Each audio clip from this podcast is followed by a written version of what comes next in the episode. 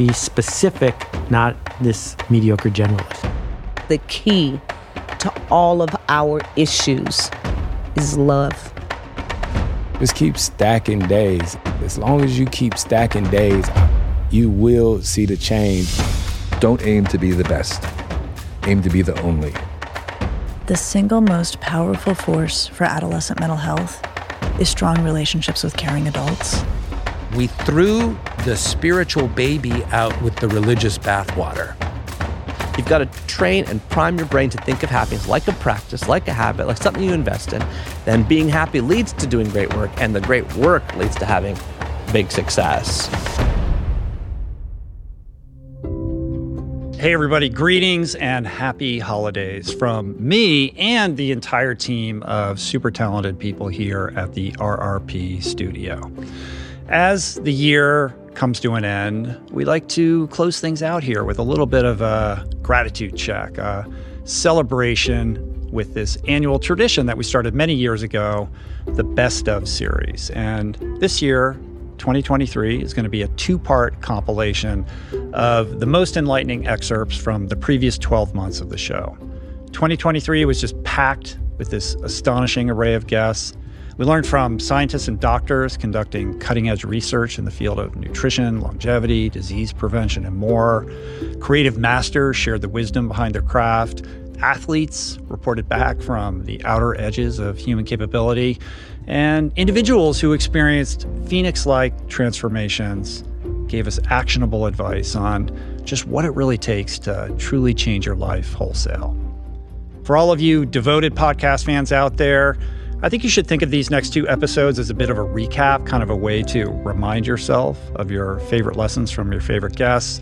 And for those newer to the show, perhaps consider this as kind of a Spark Notes or a Cliff Notes version of the show, a bit of a crash course to entice you to mine through the catalog and dial up episodes you may have missed or perhaps skipped. And with that, I'm excited to share these premiere clips with you, starting with the great and wise Seth Godin. Seth is not only the author of 19 best selling books, he's also a leading authority on, on all kinds of subjects, everything from creativity to marketing, who has also been writing every single day since 2005. Here's some wisdom on how to stay committed to your craft and be the best at what you do.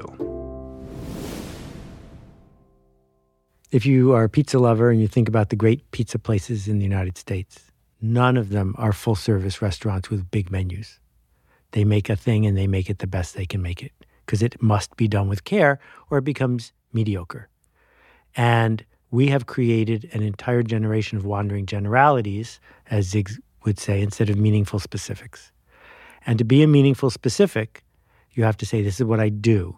You can't say and, and, and, and, and, because then you have an excuse for everything being sort of average. Mm-hmm. And if your slogan is you can pick anyone and we're anyone, then someone else is going to win. You want to be in and of yourself, the one and only version of that. So I think that's a universal law. I think that if somebody is more focused than you, they're going to put in more cycles than you, and they're going to learn more than you, and inevitably they're going to become better than you when you have enough competitors. Mm-hmm. So, with that said, you got to say, well, the only way that's going to happen is if I say no to all sorts of attractive things. So, in my case, as somebody who has a certain kind of willpower, it means uh, no Twitter, no Instagram, no Facebook, no LinkedIn, uh, almost no travel. There are all these things I don't do because I don't want to reconsider every time because it would be a huge number of cycles to say, oh, that, but this one's really special. I should open the door and think about that one again. But is this a function of not wanting to fall into the kind of uh, pleasure trap of scrolling, or is it because you don't want to be influenced by what other people are saying or I'm not, their reaction only, to your I'm work? I'm not reading them, but I'm also not writing on those platforms. So when Twitter came along, it was early days. I saw it. I said I could probably have a lot of people following me on Twitter. Yeah. But if I got good at Twitter, I would have to become mediocre at blogging. So I don't want to do that. I want to be really good at the thing I do and not do the other thing. So that's part A. And yes, as you pointed out, listening to anonymous trolls makes nobody better. I've never met an author who said, I read all my one star reviews on Amazon and now I'm a better writer. So 11 years ago, I stopped reading my reviews on Amazon. I haven't read a review once since that day because I'm not going to learn anything from a one star review other than it wasn't for me. Well, you just told me about you, but you didn't tell me about my work. So I get it. It wasn't for you, but that's not what I need to learn to get better. I think many people fall into this illusion that whatever they're creating is for everybody, and they don't have that clarity around who specifically they're writing for or creating for. And as a result, the work suffers, right? And this is something, this is a drum you've been beating, you know, from the beginning about, you know, all the way back to tribes, et cetera, um, about like having that definitive sense of who you're serving. And I think we're in an interesting time now because the internet has fractured the monoculture and everything is about tribes now. There mm-hmm. is it's very unlikely that we're going to see, you know, only rarely now do we see gigantic creative offerings that move the entire culture. Yes. And because of that, it's created opportunity for many people. But I feel like people still fall under the delusion that they need to be like Taylor Swift or George Lucas or somebody like that. Taylor instead Swift of isn't like appreciating. Taylor Swift. Yeah. This is, So I got to interrupt us you. of the fact that, like, yeah, I got to interrupt you. It, this is such an easy thing to describe and a hard thing to embrace. So, about seven miles from here is a four mile trail where you can go in a state park into the woods and find out where they filmed MASH. Like you're in the DMZ. Mm-hmm. it's my backyard trail. It's a real, I was Yeah. there yesterday and I took pictures and sent them back to the family. And my wife's like, that's really cool. And the kid's like, what's this? So, MASH was the most popular TV show ever broadcast when it went off the air. The last episode, 70 million plus people saw. So, to compare 70 million people to a show like The Sopranos or Mad Men or whatever, which got seen by 3 million people when they b- were broadcast, right? One twentieth the number. Or if you think about anything that your friends, people in quotation marks, are talking about on Netflix, a million, two million people are seeing it when it's first coming out. What it means to win on the long tail is you're just a tiny drip in a giant bucket, and that's enough. So I had 20 bestsellers in a row, and not one of them has sold to more than 1% of the US population, which means that 99% of the US population said, nah, not interested, no idea who you are, see ya. That's not failure, that's success. So, writing for all these people who are never going to engage with you, making a TV show or a podcast for everyone, no, don't don't make Serial because Serial ends up being popular because something had to win that day's lottery, but it's probably not going to be you. No, and it's very specific in what it is. I don't. I, I- don't think anybody involved in that program anticipated the success, nor were they making it for the purpose of impacting Right. culture on a mass level. Right. But if you copy them and say, well, this is going to be the next blank, you've lost why you're doing it. The thread you're saying, someone's going to win the lottery, it's going to be me. And we see struggling people, struggling with income, tricked into buying lottery tickets for that very reason. And it's a dumb investment. And instead, put ourselves on the hook and say, no, I'm making this for you know the vegan community of Agoura Hills, California. And if they don't like it, I have failed because it's for them and that's who it's for. So I put myself on the hook when I say that. Whereas if I say, I'm making the best thing I can and hopefully lots of people will like it, well, then when a few people don't like it, you can just say, well, I'm waiting for the next people. I'm waiting for a lucky break. How do I mm-hmm. hype this? And so putting yourself on the hook, that's how you get funding for your project. That's how you hire people. That's how you get a job. Be specific, not this average, mediocre generalist. From going plant based in her 40s to starting a restaurant in her 50s, Chef Babette Davis is a living testament to all late bloomers that it's never too late to change. At 72 years young, she is the absolute model of fit, ripped, and absolutely radiant. And here is an excerpt lifted from episode 731, one of the most viral episodes of the year. It's very important to me now to take responsibility for myself and my feelings. No, ma- no matter what, I, I, I, I take responsibility for those things in particular. But it wasn't always like that. I did a lot of finger pointing, and if it wasn't for you, and if it hadn't been for that, and if I would, you know what I'm saying? The victimhood. The vic, the victim, and um, it's it do, it doesn't really serve me in my life to to be the victim. I don't need to hold grudges. I take responsibility for me, and I just think it's important for each and every one of us to do that and to understand that they're all learning experiences. I I just appreciate this human journey so very much because from whence I came to where I am now and my voice being bigger and bigger, I would have never thought anybody would ever even listen to me. Mm.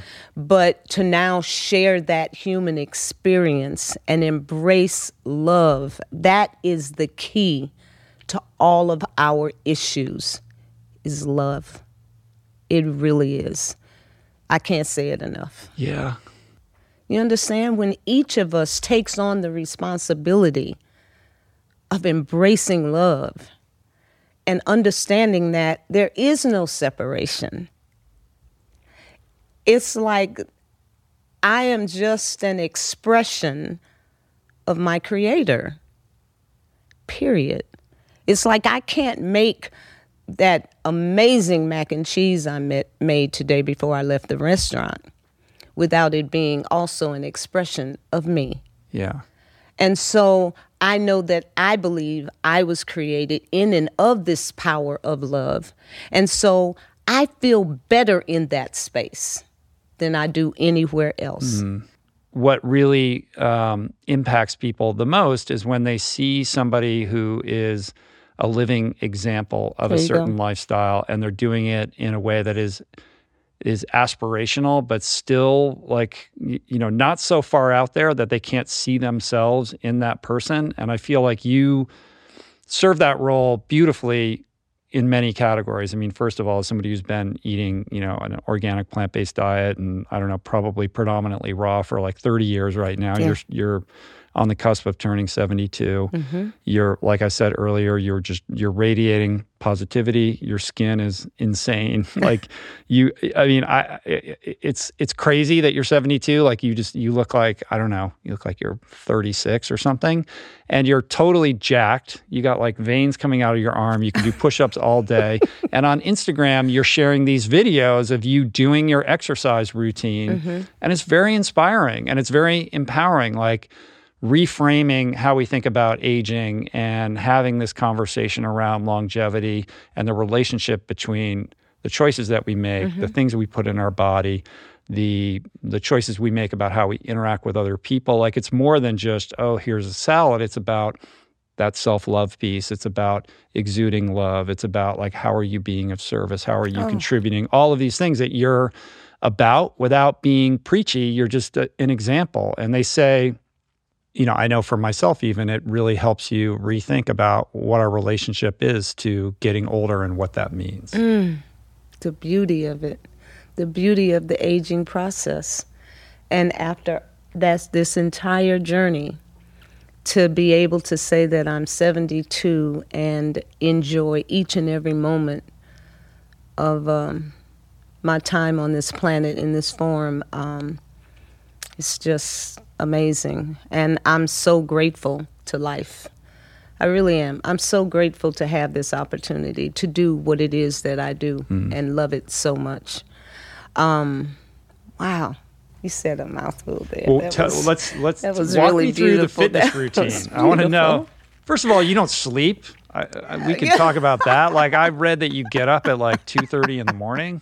But I go. So to I don't know about that. I go to bed at six. Rich. Okay, I can go to bed go. at six. Come on. All right, I, they left that part out. I get plenty of rest, Good. trust. And I'm very, very still and quiet at home most of the time. I'm I'm to myself. I live alone. I enjoy that. Um, um, to be able to share that and let people know that, man, part of part of the whole self-loving thing is to be a part of all of this, to be able to move. You know, if if if I want to run a hill, I can run a hill.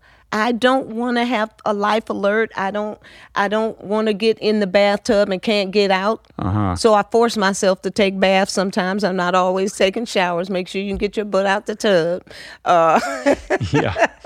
but That's the whole thing when you get older. It's all about like if you fall down and you can't and get you up. can't get that. right. That's what people need to really understand. Now, of course, sometimes we have accidents that you know it's not any fault of our own, but uh, when we just sit down and just let it go, that's generally what will happen to you. You lose strength. And a- a- another thing that I, I I think is I'm not a superficial person. I um I enjoy the aging process. I don't look like I looked when I was 60. You know what I mean? But however it is, however this look is going to be as I age, I embrace it. Because just think, I've lived an entire lifetime looking different. Mm-hmm. so, you know what I mean? It's not a bad thing to have the the crow's feet. I, I don't I don't care to use anything to get rid of that. I'm okay with it. I, I want to see what it's going to be. I saw one of the most beautiful women uh, I've ever seen before. She had lines like in this table, but she was beautiful. She was beautiful, and if just to experience, she owned it and she's she comfortable with who she and is and yeah. Oh, she was just gorgeous. And that is how we should all be because it's each step of the journey that we embrace and appreciate. Mm-hmm. What role does emotional health play in longevity? Well, physician, engineer, and Stanford Medical School grad Peter Attia, MD, returned to the podcast to answer this question and much more in episode 743, which is this really powerful primer on the role of trauma and its untangling and how that plays into both well being and longevity. One of the things that I never thought could go away, I talk about this in the book, is the whole Bobby Knight thing. This was one of the most important realizations I ever had when I was at PCS, which is my, what my inner monologue sounded mm-hmm. like.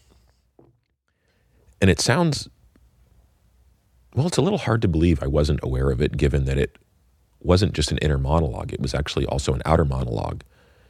I would constantly say things to myself out loud. Whenever I made mistakes, the self-talk was not just in my head; it was it was verbal. It would it would come out, mm-hmm.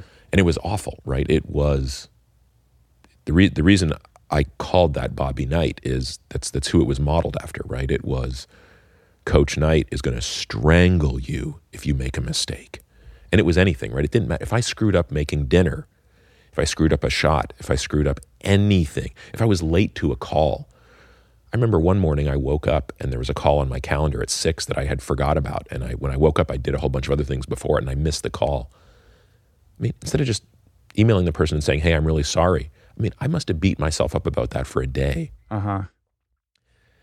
And this exercise that they had me do there was one of the most powerful things I've ever done. And when they suggested it, I thought, that seems kind of dumb. Like, there's no way that's going to work. And they were like, every single day, two or three times, something is going to happen that's going to prompt you to want to scream at yourself. Take out your phone and record a message, but look into the eyes of your best friend and pretend that they made that mistake. Hmm. What would you say to them? I mean, the first two times I did this, I was in tears because it was such a shift of how kind I would speak to that person. You know, hey Peter, I know it's frustrating. You you just you know didn't have a good drive today, but you know I think I think there's a lot on your mind today, and and you know you did okay, but you know you got to watch the apex going into this corner, and like I literally I was like talking like I was a, a kind coach, Yeah. and there was an accountability where every one of those I would send to my therapist. So she'd get like two or three of these voice mm-hmm. messages a day for four months. And it only took about four months for that to go away. That is really amazing to me. Yeah, that's powerful. Think of how old I am and think of how many years I had this ingrained pattern of screaming at myself. And I mean, I don't even want to repeat the stuff I say because it's so vile, but like it's not like, you idiot. No, no, it's much harsher than that. And in just four months of being mindful of this every single day, I don't even remember. It's so hard for me to remember Bobby's voice. Hmm. It's pretty unusual for someone who's out of shape to not know they're out of shape, right? You know, if you if you're having a hard time walking up a hill, if you're having a hard time climbing stairs, if it if it hurts when you get out of bed in the morning, it's hard to not know that.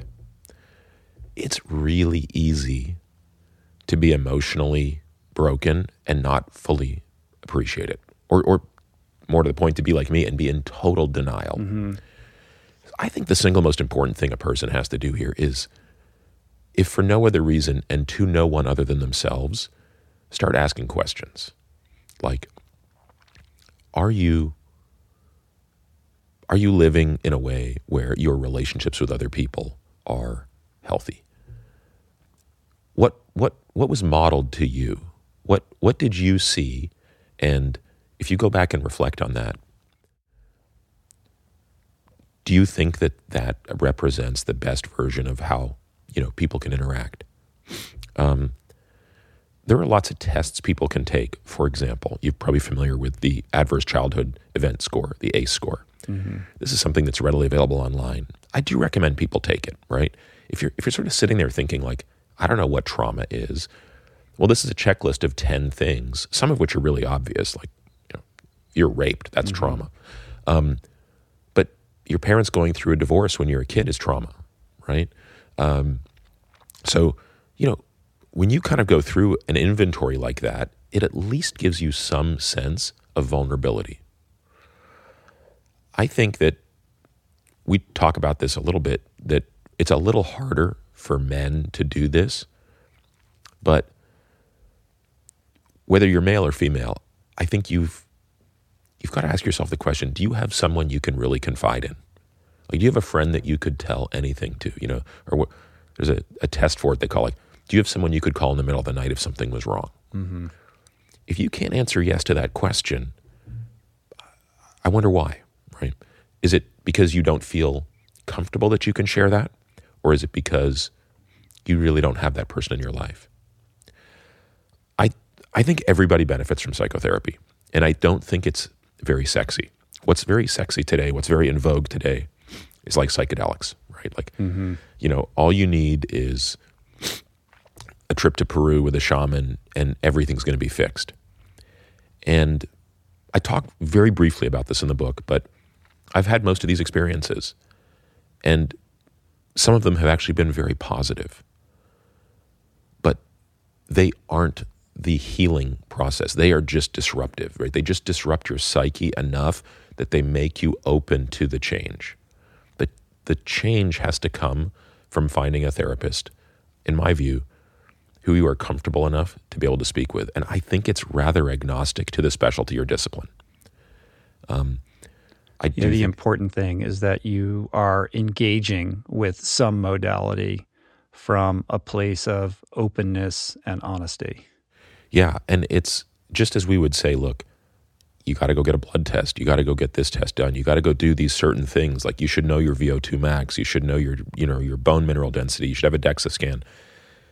I, I think we should take the same approach here, which is you should be able to have someone that you emotionally check in with uh-huh. and someone who can ask you questions and get you thinking and, and provoke you a little bit and figure out what your state of emotional health is.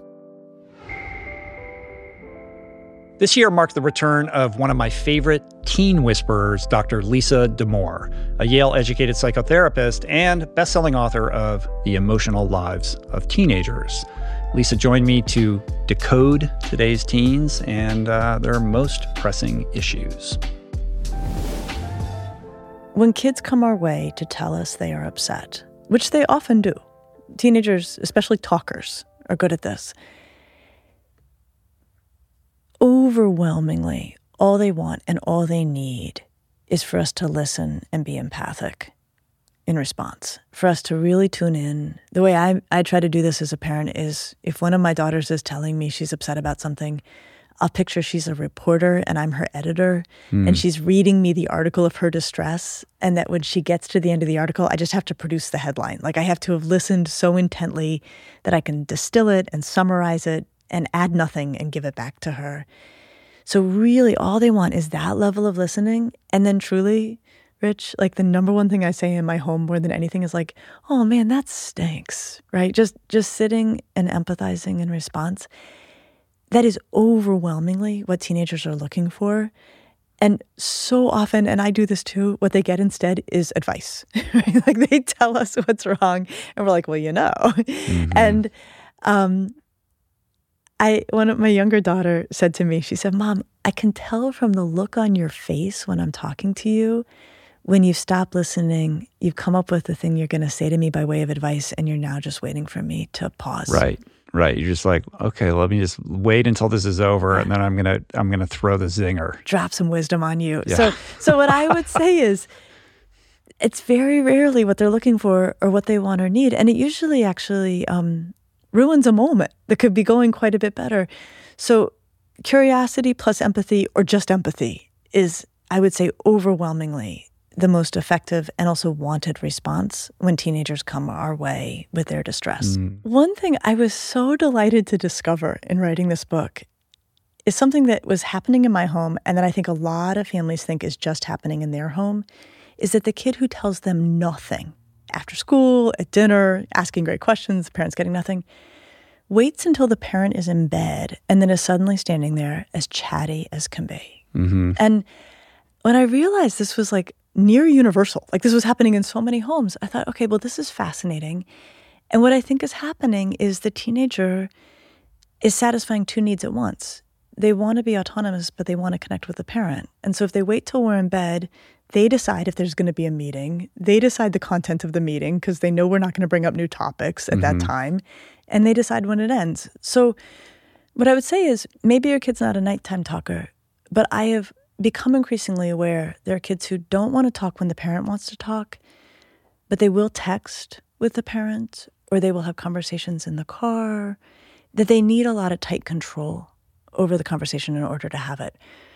The other scenario that comes up is that the teenager doesn't want to talk because they the parent stepped in it. The parent did something when they did talk that made the kid uncomfortable about opening up.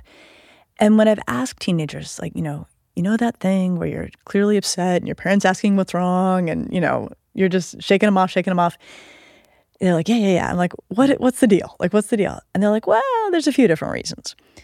So the reasons they give me, they say, well, sometimes it's because we know what you're going to say. So I'm upset because I messed up my math test and it's the math test that you asked me if I was ready for, and I told you I was, but it turns out I was not. Mm. And so if I if I tell you that that's the issue, I'm going to basically get an "I told you so," and I don't want to hear it, so I can't tell you. Another reason they'll give me is they'll say, "You're going to blab." Right? So I'm going to tell you about something that's happening for me or a friend. And then the next thing I know, you're going to be on the horn, either with the school or with the neighbor or with your sister. And I did not mean for this to leave the house. Mm. And so I'm not telling you stuff. Um, and then I thought this was so beautiful. A, a girl said to me, Here's the deal. By the time I get home, I am 90% of the way over whatever I was upset about, and rehashing the whole thing from my parents is not going to help me feel better.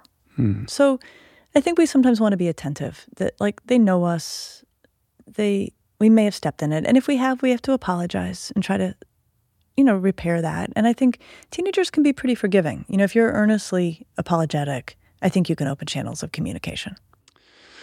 There's so much in that. Yeah. I mean, allow, allowing the the teen to set the parameters for these types of discussions, not trying to force them, trying to uh, refrain from judgment or, you know, stepping into the, you know, on these landmines that are are typically the things that that cut off communication, mm-hmm. right? Uh, resisting the urge to try to solve the problem or step in and intervene.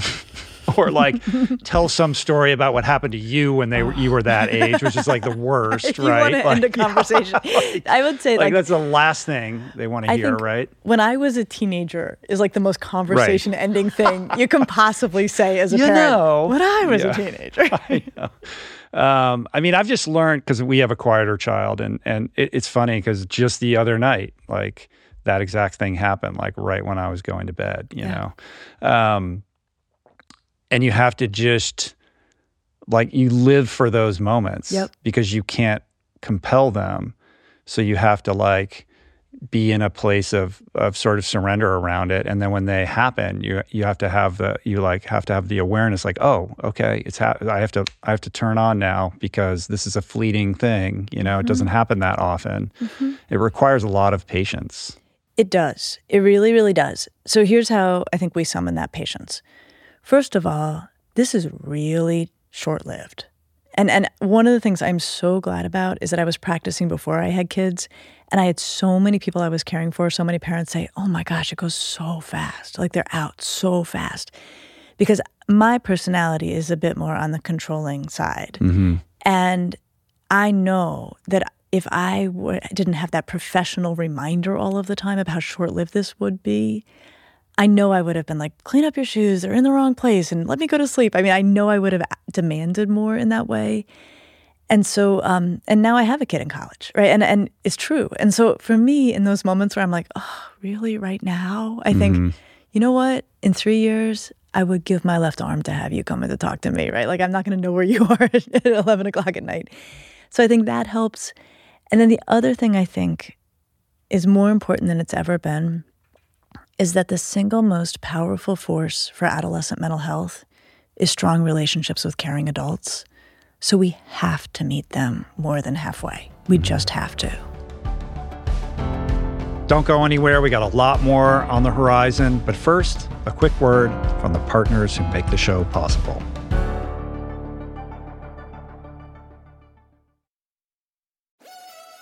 We're brought to you today by On.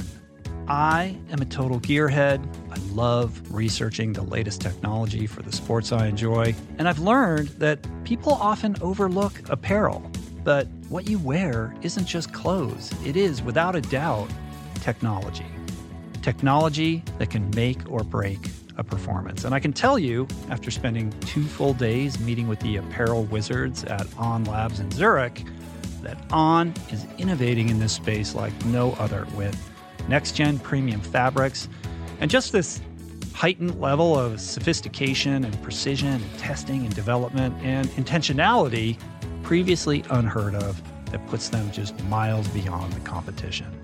I've been rocking On's high performance running apparel, including the long tees, the weather jackets, even the climate jacket, all super lightweight, tailor fit, built to move and just gorgeous to get you out and get it done in fleetfoot comfort no matter the weather. I'm super proud to be a brand partner with this impressive team. From increasing product sustainability to improved energy return and impact protection, truly Swiss innovation at its finest. To get you moving, On is offering an exclusive 10% discount. To redeem, head over to on.com slash richroll and use code RICHROLL10 at checkout. We're brought to you today by Recovery.com. I've been in recovery for a long time. It's not hyperbolic to say that I owe everything good in my life to sobriety. And it all began with treatment, an experience that I had that quite literally saved my life. And in the many years since, I've in turn helped many suffering addicts and their loved ones find treatment. And with that, I know all too well just how confusing and how overwhelming and how challenging it can be to find the right place and the right level of care, especially because, unfortunately, not all treatment resources adhere to ethical practices. It's a real problem, a problem I'm now happy and proud to share has been solved by the people at recovery.com who created an online support portal designed to guide, to support, and empower you to find the ideal level of care tailored to your personal needs. They've partnered with the best global behavioral health providers to cover the full spectrum of behavioral health disorders, including substance use disorders, depression, anxiety, eating disorders, gambling addictions, and more. Navigating their site is simple. Search by insurance coverage, location, treatment type, you name it. Plus, you can read reviews from former patients to help you decide. Whether you're a busy exec, a parent a struggling teen, or battling addiction yourself, I feel you. I empathize with you. I really do. And they have treatment options for you. Life in recovery is wonderful, and recovery.com is your partner in starting that journey. When you or a loved one need help, go to recovery.com and take the first step towards recovery. To find the best treatment option for you or a loved one, again, go to recovery.com. What is the meaning of life? What happens when we die? What is our purpose here?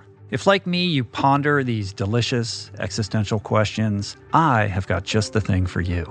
It's called Soul Boom. It's a podcast hosted by everyone's favorite best friend and my friend, the deep thinking and deeply hilarious Rainn Wilson, where he communes with intellectuals and entertainers, theologians and philosophers in intimate exchanges that tickle the mind, heart, and yes, the soul. Subscribe to Soul Boom on YouTube or wherever you get your podcasts and explore other groundbreaking series at voicingchange.media.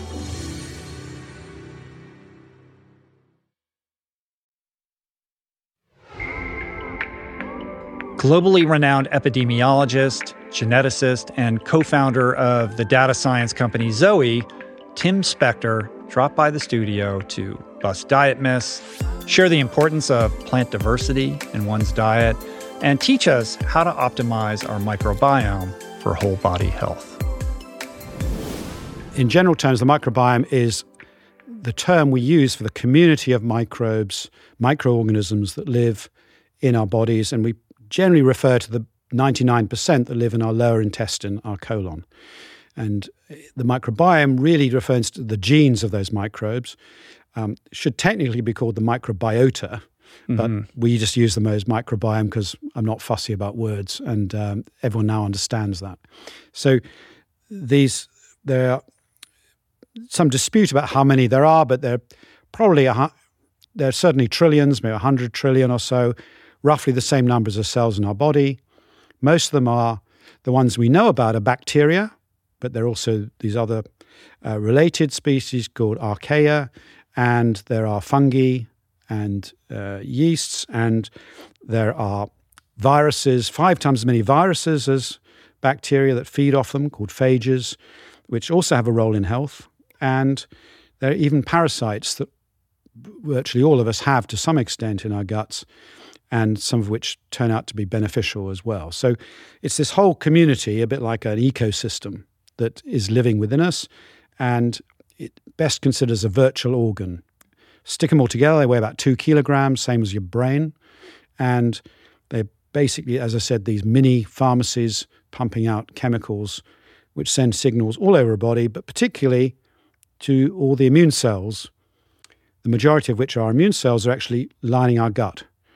And so they interact with those immune cells on a constant basis, signaling whether to uh, be aggressive or be passive and modifying them, tuning them up and down. That helps fight aging, helps fight cancer, sorts out allergies, etc., um, etc., et infect, fights infections. And they also produce lots of chemicals that might go to our brain, um, responsible for serotonins and um, many other pathways in, in the brain as well. So it affects our mood and obviously our metabolism and how we digest food, mm-hmm. amongst others. And right, like so many infinite, things, infinite right? things. If there are any kind of concrete, you know, rules or or recommendations for the person who's you know brand new to the idea of the microbiome even being a thing and who's grappling with the idea of making you know healthier choices for themselves um, you know, beyond the 30 kind of plants a week, uh, what are some other principles uh, top of mind? You know, what sits atop the kind of most important of those? Well, we've covered some of them. So obviously, eating the rainbow is, you know, the colors are there for a reason and they're actually really good. So, you know, don't eat beige. Yeah, um, don't eat beige. Yeah, go colorful. Um, that's the that's the title of this podcast. Go bitter. Many out, bitter yeah. things are actually good. Um, you know, one reason coffee's so healthy for you is it's got full of polyphenols, and you know, I recommend coffee over orange juice anytime as a health drink. It should be in the health section. Uh, dark chocolate's another surprising one. Cook cook with extra virgin olive oil rather than any other oil. Don't believe all this nonsense about um, heat heating points. Yes, yeah, the, you go the stuff that that's all well. rubbish. Mm-hmm. Um, the um, uh, the way you eat is also important. So um, we you know we've we've talked um, about what to eat, but uh, time restricted eating we've discussed. We didn't discuss that actually has a really big benefit on your gut microbes. So all the studies show that if you leave a big gap um, overnight, so your your gut is rested, just as the hunter gatherer tribes did. You know, they're they're not nibbling uh, snack bars or protein bars at night. They're mm-hmm. you know they're resting just as they're sleeping, giving that full circadian rhythm real chance to real synchronize. So I think that's that's an important part. So there's reducing the snacking time, less meals, giving yourself you know at least 12 hours overnight ideally 14 is a good way for your gut to to repair itself and enhance. Um, eating more slowly. Um, we all eat too fast. I think one in five American meals are consumed in the car. Mm-hmm. You know, it's difficult to have a leisurely meal in the car. Um, just, you know, wait. Do like the Mediterranean countries, you know, just don't have snacks. Wait and have a proper meal. You know, make it a social occasion. Enjoy the food. Um, and uh, you know learn to try something new every uh, every week. You should be aiming something something new as extra. So part of this thirty plants is to discover new things you haven't eaten, and you know get your taste buds to try something something new all the time, and introduce that to your family, and make make food something exciting rather than a chore. Because we all get mm-hmm. into these ruts in our choices. We find something we like and we think it's healthy. We have the same thing. Well, that you know, our microbes don't like that. We, you know, they like to be tested all the time. So, I think it's all about an adventure, experimenting, find out whether you're someone who does well, you know, with this long overnight fast and not snacking, or whether you are someone who does need to eat. There are different people. Are you an early morning person, a late morning person? Try skipping breakfast. Try changing your breakfast for you know, from a high carb one to a high fat one, see how you feel. Try and just think about how your body's working. Don't accept that everything's the same for everybody. And I think the more we can all experiment and understand our bodies, the better we get to understand food and, and live with it. And and always think about your food now again in these food choices. If you care about the planet, really think about the, those those food choices you're making because as an individual it is the number one thing we can all do uh, to save our planet and i think it's not about you know that one thing that you do or you don't do it's right. about the holistic view mm-hmm.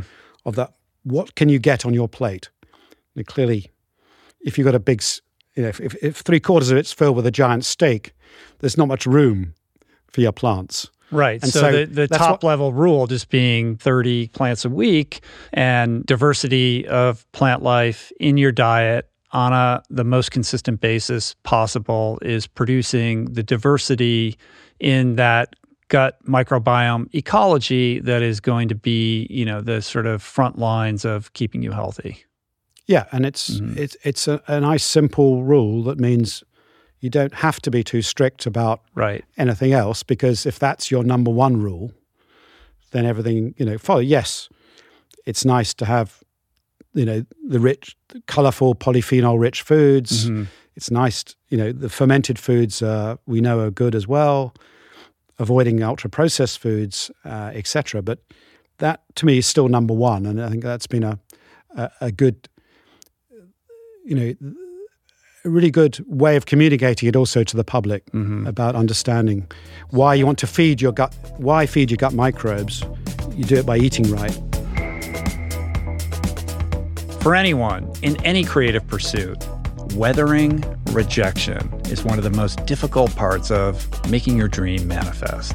So, here to give us guidance on how to build creative tenacity is writer, actor, and director Zoe Lister Jones, who joined me this year to talk about the creative process behind her newest binge worthy comedy, Slip.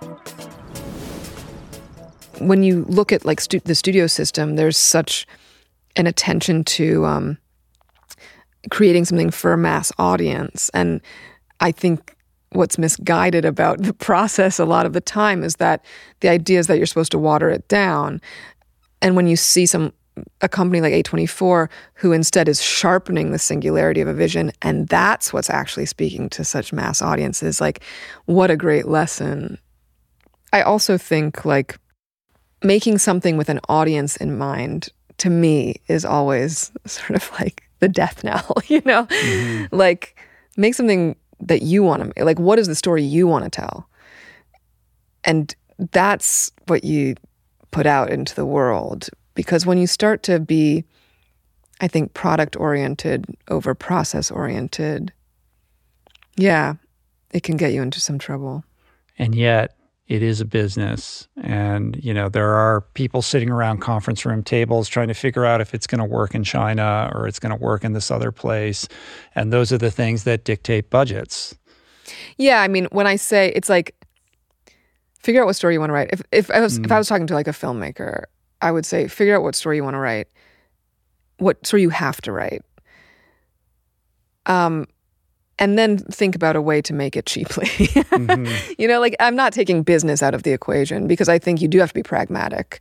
If you if you're a first time filmmaker and you write some huge epic, it's never going to get sure. made. And that might be the story you think you need to tell, but what's if you distilled that story down, what's the contained version of it and then go, you know, figure out a way to make that because uh, every single project I've ever made has had 1,000 no's before there's been any yes. Mm. So, how do you like weather the rejection? Because you're in a business, you're you, you've become very successful in this business, but it's a business of, like you said, you know, mostly no's. Yeah. And being able to kind of like hold true to yourself and and what you're doing, and not you know get overly dissuaded by that.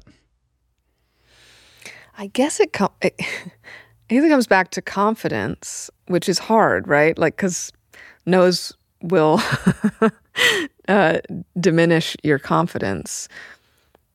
I've always had something where I don't believe them. It doesn't mean that I. it doesn't mean that I don't take notes, right? Like if if someone says no, I have to look at what they're saying no to and what I can shift but um, it requires such tenacity to keep going. And that tenacity is ultimately like an unwavering sense of self or a sense that you have something that deserves a voice. Um, and I don't know, I don't know how how how to cultivate that necessarily, except for to just keep going. I think you just have to keep going. And I think making your own work is really important. Like Daryl and I made work in the face of 1000 no's by just going and doing it ourselves. And you know, that's a real stress test yeah, yeah, yeah. of the work. Yeah, I feel like um, just in looking at like the projects that you guys did together, you it, it feels like you just pulled this shit out of your ass. Like you're like, well, we're gonna go make this movie, and you're, I'm like, what? And then like somehow you're like out in the street, like shooting. Like you just you progress as if like even if yes. all the pieces aren't together, like you're just in motion, moving forward. And you know when you create that momentum, somehow everything else, you know, those other problems that seem insurmountable start to get resolved. Yeah, yeah. I mean, you know, it's like manifesting, mm-hmm. I guess 101 sure. is like I am doing it. You can right. tell me no and I can take a note and shift something. You can tell me no and say, well, we have something else like it, which is what you're always hearing. Uh-huh. Or, you know, like, and it's like, well, but do you? And can't there be many things that are in the same world but have different voices behind them? And um, I guess the best advice I ever was given uh, was by a producer named Alex Madigan, who took me to coffee and said, You should direct. And I didn't know that. Mm. and it's like a wildly simple piece of advice. But I think that it does take sometimes, I think it, for many people, but especially for women and especially for women in film, like this sense of confidence, even if you don't know, or if you haven't gone to film school, if you don't have any, every answer, you don't know every lens, mm-hmm. you know, that someone saw that and said, go do it. You got it. Mm-hmm. And it, that's really all it took. To have that outside external voice see something in you that maybe you're not ready to see in yourself. Yeah.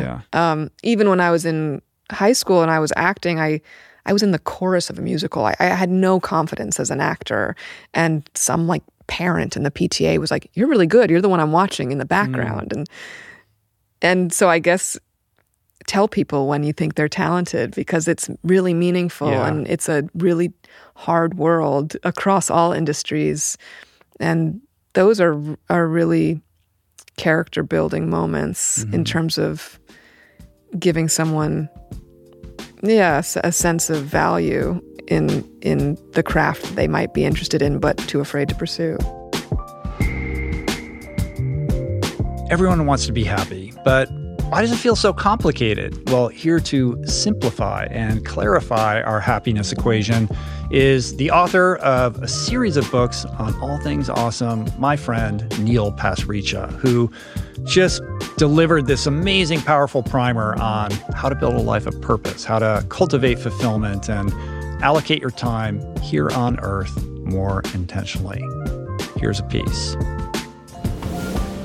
So just zooming out like a huge level before we get into like my my views, let's just remember that 2400 years ago in ancient Athens, Aristotle at the world's first university, Plato's Republic, had a very famous quote Happiness is the meaning and purpose of life, the whole aim and end of human existence. That, if you want to talk about people that have made a career out of happiness, or, or you know, th- there's the OG guy yeah, right the there. original happiness influencer. But before that, it was like survival. Like, yeah, we, got we yeah. just got to make it through this thing, you know? Like, uh-huh. we, he's like, no, no, no, no, no, no, no. The whole purpose is also, we got to enjoy it too.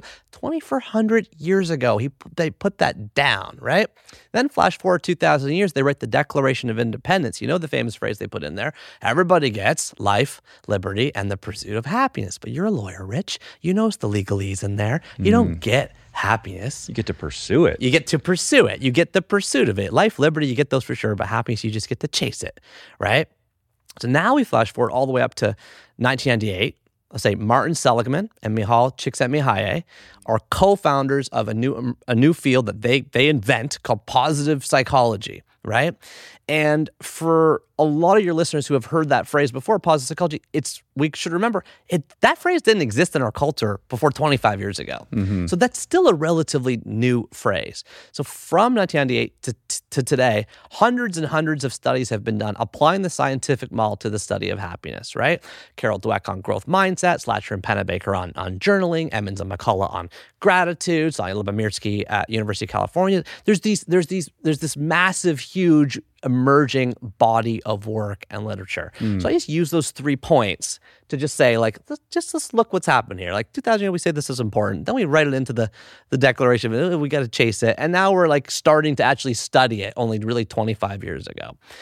Now, I think that the underpinning of how we think about happiness in our society is totally backwards. Okay, we when I was a kid, what my parents said to me was we've already talked about this a few times, but it's like, come on, you know, stu- study hard, you know, get get straight A's, and you go be a doctor. The model, therefore, is great work leads to big success, leads to be happy, right?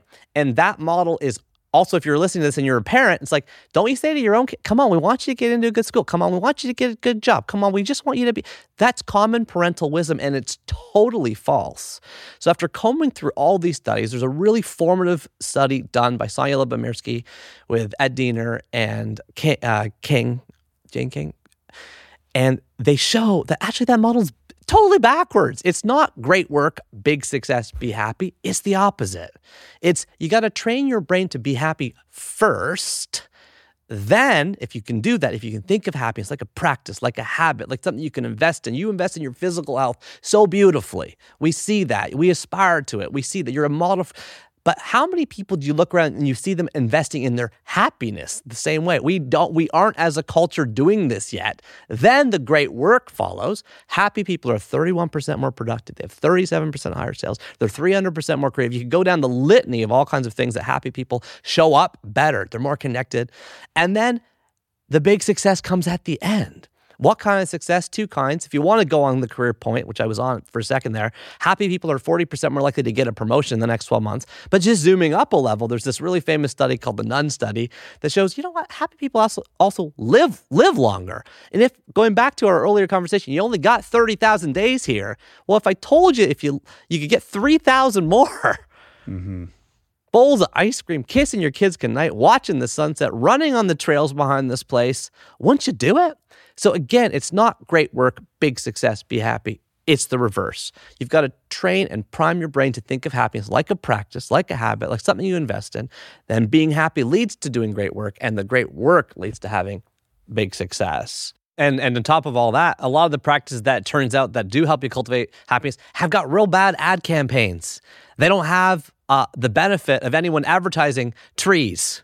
No one's advertising trees right now. Well, because you can't profit from it. That's exactly There's what I'm no saying. Pro- yeah, that's exactly what I'm saying. yeah. The vast majority of things that I'm about to tell you about that Uh-huh. can actually imbue our lives with a bit more happiness, they don't have great giant ad campaigns, and we aren't talking about them in, in a in a the, the what our culture is trying to teach us is that you got to buy more stuff. You got to click Mm-hmm. more links. You got to buy more things. And that path to happiness is, you know, whatever is on a billboard that looks that looks pretty, that you know, someone's smiling. The implicit thing is that that's going to lead to happiness. It's not.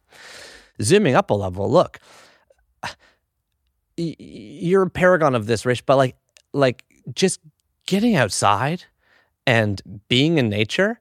And by the way, I'll just preface this point uh, by saying we we have the lowest ever levels of nature exposure in our children in history. According to the American Time Use Study, 7% of a kid's day right now is spent outside. 7%. Well, do the math. Multiply 7% by seven days in the week. That's 49%. It takes a kid a whole week to get half a day mm-hmm. outside now, right? So, what's the solution? Michael Babyak and a team of researchers have shown that even three 30 minute exercise or outdoor windows a week ultimately results in higher happiness levels than people taking antidepressants or people doing both. They compared it to a, a subgroup doing both the, the walking and taking the mm-hmm. antidepressants. So this this I said trees have a bad ad campaign. It's like we're missing the amount that we really need to be outside. And the, one of the biggest ways I tell people to do this is if you have a meeting on your calendar with someone you know that you like already, that you trust already, whether it's your boss, whether it's your direct report, whether it's a weekly meeting that you always have, just say to the person, let's both do it outside. Let's just both do it outside. The average person walks six kilometers an hour. You move one hour meeting a week outside, you get 6K of, of walking. Move Yeah. two, you got 12. Move three, you got 18. It's a simple way to just introduce a little bit more outdoor activity in your life. It doesn't cost anything, and it has a huge positive disproportionate effect on your happiness. How do we access our intuition? How do we make decisions from a place of inner peace? And how do we become more integrated and healed humans? Answering these important questions is the life's work of Dr. Richard Schwartz, author of No Bad Parts and creator of something called Internal Family Systems, or IFS. Here's a glimpse into our powerful exchange. What is Internal Family Systems, IFS? Set the stage and, and, and explain your perspective um, on your particular modality of treating people. Okay. Uh, what it is, it, it began as a form of psychotherapy, and it's kind of expanded to being more like a life practice or a way of understanding human beings that's a bit of a different paradigm. And uh, yeah, the basic assumption is none of us are unitary personalities, that it's the nature of the mind to have lots of different, what I call parts, but other people call other names, ego states, things like that, subpersonalities, that it's natural and that those parts uh, are all valuable. So I wrote a book, No Bad Parts. I've, I've been doing this 40 years, Mm-hmm. and I've done it with people who've done heinous things. And even those parts, if you listen to their secret history, will reveal how they're just stuck in a place in the past and they're trying to best to protect the person and they carry this energy of their perpetrator and so on. So in that sense, it's quite a radical shift in paradigm. Right. Given that the conventional, traditional uh, psychological paradigm is one of mono mind, as opposed to this multiplicity of minds that Mm-hmm. is kind of the the pathway into understanding your perspective. Yeah, and, and uh, when I started talking about multiplicity, the big paradigm was from what's now called the DID uh, literature, which would be multiple personality disorder Mhm. originally. And they would acknowledge the existence of these, what they called alters, but it was thought that they were fragments of the broken vase, that you were initially unitary and then trauma produced all these fragmented personalities that took on a life of their own. And uh, so I've been fighting that paradigm for a long time too, because for me, they pre existed the trauma and then they got into extreme roles because of the trauma. Sometimes just because they were trying their best to keep you safe when you were young when it happened. but um, they they exist. They're they're real. It's not the the product of the trauma. So, in other words, there are there is this, I guess, for lack of a better word, immutable. There's an immutable self, Mhm. and ancillary to that immutable self are all of these parts that are swimming around, and they're they're in relationship with each other, Mhm. and they're they're performing various roles depending upon things that happen to you, et cetera. Um, and and and and your your way of kind of approaching this and trying to understand it is premised on on a systems approach, Mhm. like trying to understand it like a technology or like code, right? Mhm. So walk me through what does that mean when you say family systems? Family family systems therapy Mhm. is um, so if you're working with a acting out kid, for example, you assume that that kid isn't just whatever diagnosis he carries, but that in some ways he's serving a function in the family of distracting or he's trying to protect himself from something that's happening in the family. Mhm. And that our assumption was we could reorganize the family and try to improve whatever relationships were producing his symptoms and that he would stop doing that. And a lot of times that, that worked. But as this family therapist, I was determined to prove that. I was in a department of psychiatry and decided to do an outcome study with eating disorders because my hero at the time was a guy named Salvador Minuchin who had used his structural family therapy with anorexia Mhm. and claimed a lot of success. So I was going to do it with bulimia and found to my dismay that we could reorganize the families just right and still bunch of my kids didn't realize they'd been cured and, and they, they kept going. How dare they? I know. Right. So this is sort of an external family systems model, right? That's right. Organize the people around the person afflicted with the condition you're trying to treat. That's right. And and resolve uh, with with uh, less than stellar results is what you're saying. Yeah. And then out of frustration, I began to ask these kids, why are you still doing it? And they started talking this very weird language to me at the time, talking about these different parts of them and how they were doing all this stuff inside.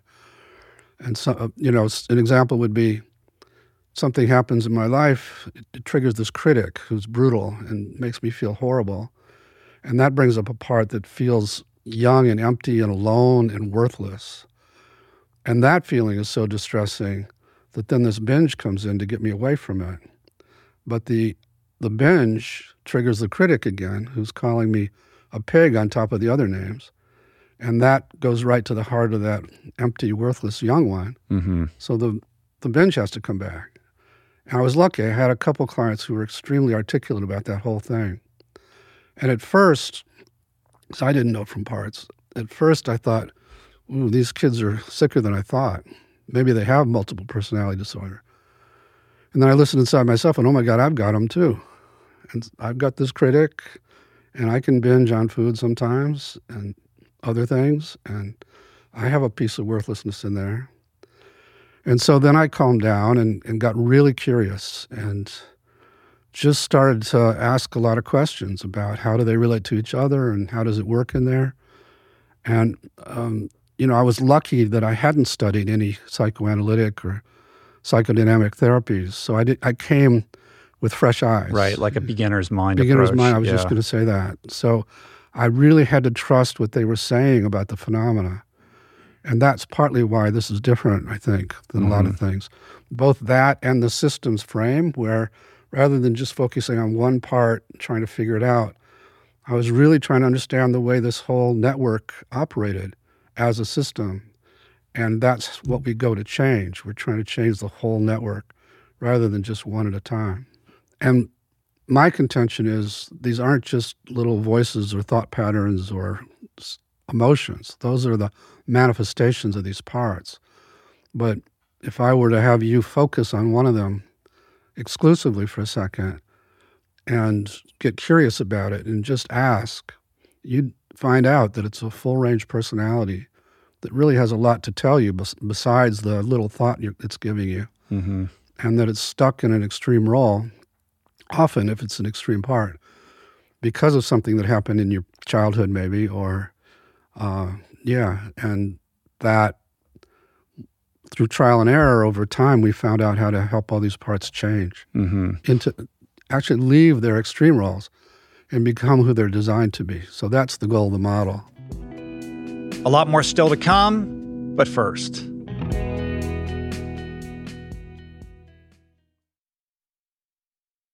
You are listening to this podcast because you care about improving your health and your well being. But this quest is incomplete if you have yet to add my friend Dr. Rangan Chatterjee's Feel Better, Live More podcast into your listening quiver. An RRP favorite and someone I'm personally quick to call when I'm in need of good advice.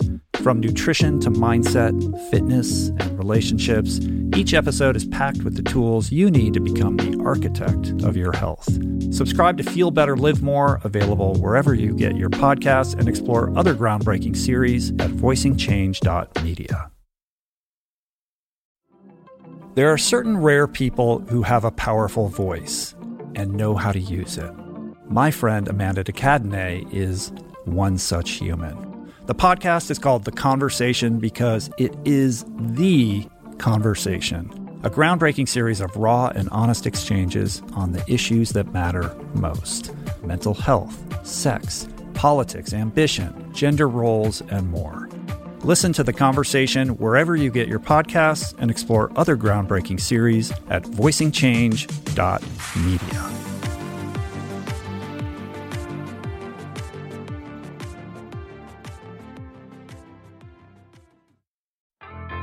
There is so much health information out there. It can feel overwhelming and leave even the most well intentioned confused about what's what and who to trust. Well, the first person that I call when I'm seeking clarity is my friend and nutrition expert Simon Hill, host of the fantastic podcast, The Proof. Each week, Simon matches wits with brilliant scientists, translating their evidence based insights into actionable tools for better well being. Subscribe to The Proof, available wherever you get your podcasts, and explore other groundbreaking series at voicingchange.media.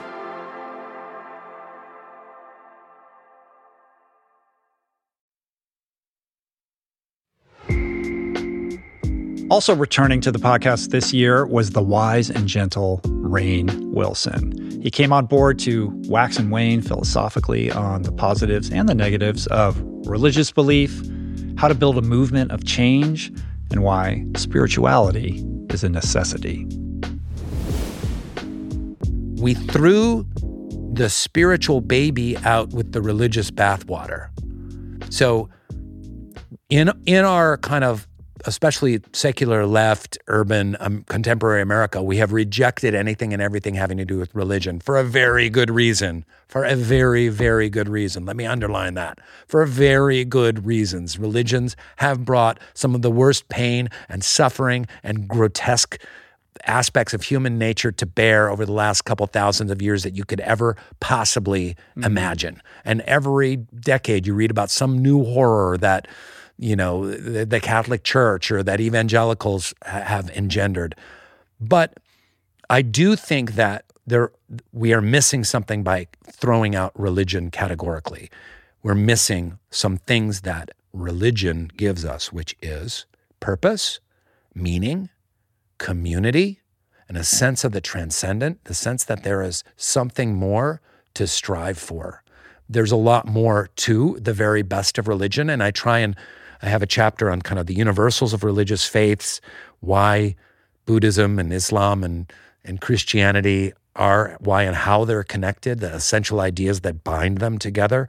And I even have a chapter called Hey Kids, Let's Invent a New Religion, mm-hmm. where I'm like, let's let's take the very best that religion has brought humanity over the last three or four thousand years. Let's take the best ideas from that, put it together in a jambalaya, and make our new religion. Because we, which you call soul boom. I call it soul boom Yeah. trademark. um, but I also refuse categorically to be any kind of guru or leader of the soul boom religion. But I, I posit it kind of jokingly. But at the same time, there are some by throwing out religion, and we see this current mental health crisis. And if you have you have you read the work of Dr. Lisa Miller, uh, The Awakened Brain? Yeah, I had her on the podcast. Oh, great. Yeah, Okay. she's amazing. Sorry, I missed that one. Yeah, I love that. Come on, Uh, man. ah, she's great, but there's hard data that supports how spirituality and religion itself makes people happier, greater well being, greater community, uh, more resilient. Uh, which you know, resilience is one of the big factors in the mental health crisis. So it's something to be explored, you know. And I can already hear all the people right now switching off the podcast and like throwing things across the room. Fuck that! I'll never be a part of religion that's so evil. And it's like, I get it, I get it. It has been, it's true, but there are some universal, beautiful truths in religious practice. And let me say this spirituality, there has to be some kind of systemic sensibility to spirituality if we want to achieve social transformation. If we want that Star Trek world, there has to be some kind of systematic practice that leads in that direction. So mm-hmm. that's how I would say different that the Baha'i faith offers some again, I'm not trying to like convert people, but the the what I love about the Baha'i faith is that there are it, it fosters grassroots community spiritual mm-hmm. movements in a systematic way.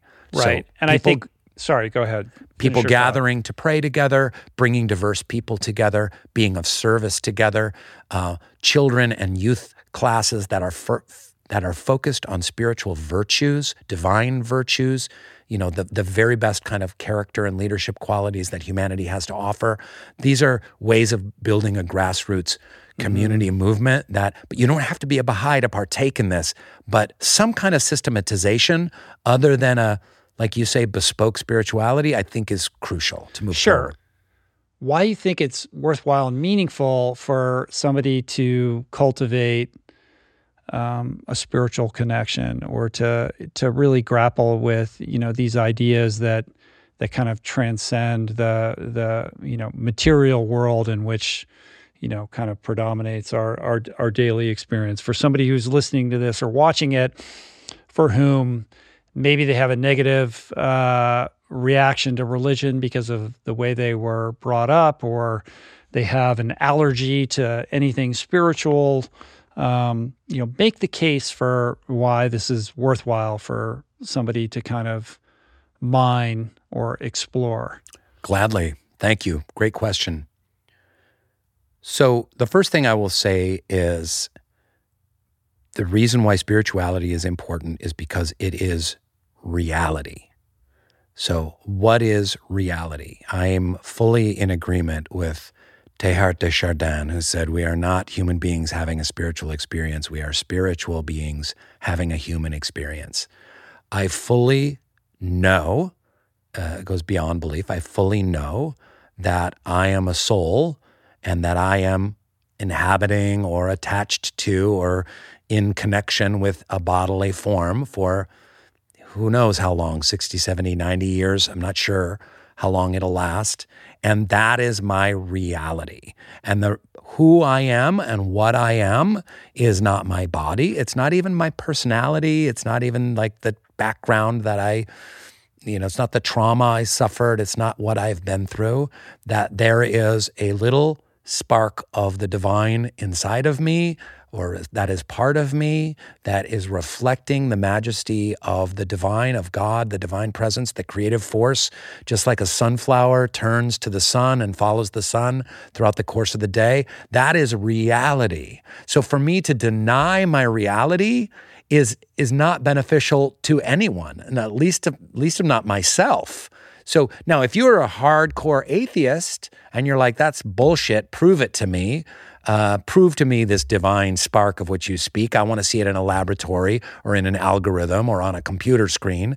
Well, that's not quite how it works because every spiritual tradition will show you that we live in a matrix, that we live in a, an illusion.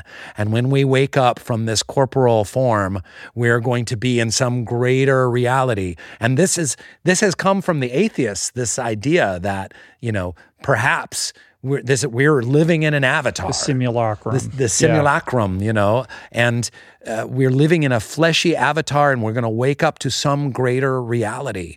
But putting all that aside, I would say for, to the atheist or agnostic that try it and see if your life is better, because there is hard. Uh, we talked about Dr. Lisa Miller and her work. There's hard data that shows around mental health and well-being that having um, serenity meaning, purpose, focus, a sense of service to other others, a losing of oneself to a transcendent self of the divine, the transcendent, the abundance that's around us increases greatly the quality of our lives. When we see ourselves in true humility with the size and scope of the universe and whatever infinite universes are beyond this universe, that it makes the quality of your life better. So, cost benefit analysis, putting in a small amount of time every day. I'm talking about 40 minutes in your day to some kind of spiritual um, opening uh, and and or practice has incredible benefits. This has been found time and time again. It's found in the 12 step programs, it's found in Buddhist meditation, it's found in the most ancient texts that humanity has ever proved uh, created the, the Vedas and Upanishads from you know 3,000 years ago. This sense that we are uh, a wave on the sea of creation, and the wave crests and the wave falls. We're a part of something much greater and much more beautiful than ourselves. And in living in that state can greatly enrich your life. How is that? Boom. Next up is one of the greatest music producers of all time, founder of Def Jam Records and a former president of Columbia Records, Rick Rubin. Rick shared his deeply spiritual approach to artistry, one that is gloriously explored in his deeply impactful book, The Creative Act. Here is a slice of that exchange. For me, the, the success happens when we sign off on a finished thing and say, okay, send it out into the world. That's the moment of success. And once that happens, I don't on look to the back. next. On to the next. Yeah. Um, because I, that's the only part I have any participation in. That's the only part I can control. Everything else is based on market conditions, on stars aligning, on uh, one of the sto- one of the stories. Uh, one of the stories we heard today in what we were doing was uh, all of the people, ma- many of the people whose music came out on 9 11, their music got lost and their careers never recovered just because it happened to come out on 9 11. And it's fascinating, and that's out of everyone's control. Sure. And that's again, it's a, it's universal intervention. We don't know how it works, but these are all um, one of the things we talk about in the book is watching these occurrences. Sometimes they're good, sometimes they're bad, and thinking of it as riding a wave and that these universe is pushing us in a direction and we can ride with that energy. And like when you're surfing if you really try to fight the wave it's probably not going to work you know we, we try to use the power of the wave where we're almost dancing with the wave not not against the wave. And um, that's that's the work of creativity as well. Certain certain projects come together very easily and they happen quickly and they have a momentum to them and others others are a real fight and sometimes we fight that fight and other times we decide is there is there another a path of less resistance around this? Is there a better way in? Let's rethink. Well, if it's so hard, something's up. Not supposed to be so hard. Again, it's it's wildly time consuming, takes a great deal of focus, takes patience. But if there are no signs that something's working at for a long time, that might be a time to step back, Right. step away. There's so much packed into what you just said. I mean, first off, it being very counterintuitive or, you know, opposite to this notion that if you want to be successful, you just you push, you hustle, you force things think, you force things into existence. In the book you say the work is the work, right? What is the work? The work is lots of things. The work is hard, but it's play. It's about um, sharing and it's about passion. It's about structure, of course. Like it's very elusive and it is ephemeral. So it's understandable. You're like, I don't know what it is. Yeah. But I know what it's not. Yes. And I- and I don't know how to do it. That's another Mm-hmm. thing. Like before I start any new project, I always have a lot of anxiety because I have no idea what's going to happen. Now I have a lot of uh, experience that helps now, but that doesn't make it happen. Um, it takes a, a tremendous amount of patience to wait for it to reveal itself. And I guess now I have the wisdom to know this that that be patient and I have the discipline to stay with it for a long time. And I, I want to make that point because uh, we were just talking about sometimes you have to bail, but the if you if you when while you're in it for a long time, there are usually clues. There usually, and it might be a radical course change. You could start out, you have a moment, something beautiful happens, you think, ah, this is what it's going to be, and you start running in that direction, and then you realize we're going in the wrong direction. Right. And then you have to, you know, set a new course. Be nimble enough to not to be able to walk away from that even when you've invested, you know, some ungodly amount of time and effort into Absolutely. that direction that's not functioning. it's something that we see often is the um, the initial moment when an idea springs forth that first sketch the first demo the first very first rough often has some um, energetic charge in it that's really compelling. And we hear many stories in in music where records come out and people don't uh, respond and then they go back to oh well but it was we missed it. It was all in the demo. You know we, we the the record screwed up. And um being aware of that's helpful because you can just because you put more time in like from the time you make the demo you may put in let's say we'd work for a month after we've made a demo we work on something for a month might work on a song for a month we might realize at the end of that month if we listen back which is the key always checking back see i know we're putting time in but are we progressing Right. is it is it different or is it better Right. Just because you're working on it a lot doesn't mean that it's better. And after hearing it, you know, ten thousand times, you're so close to it, and you and and you become like sort of immune to its allure, and you think there's something wrong with it. yes. And so you tinker, and then you actually end up dismantling the whole thing. It's true. Yeah. So ma- many just get overdone. Um, so in in the cases when the demo is the best version, luckily we recognize it, and that ends up being the version.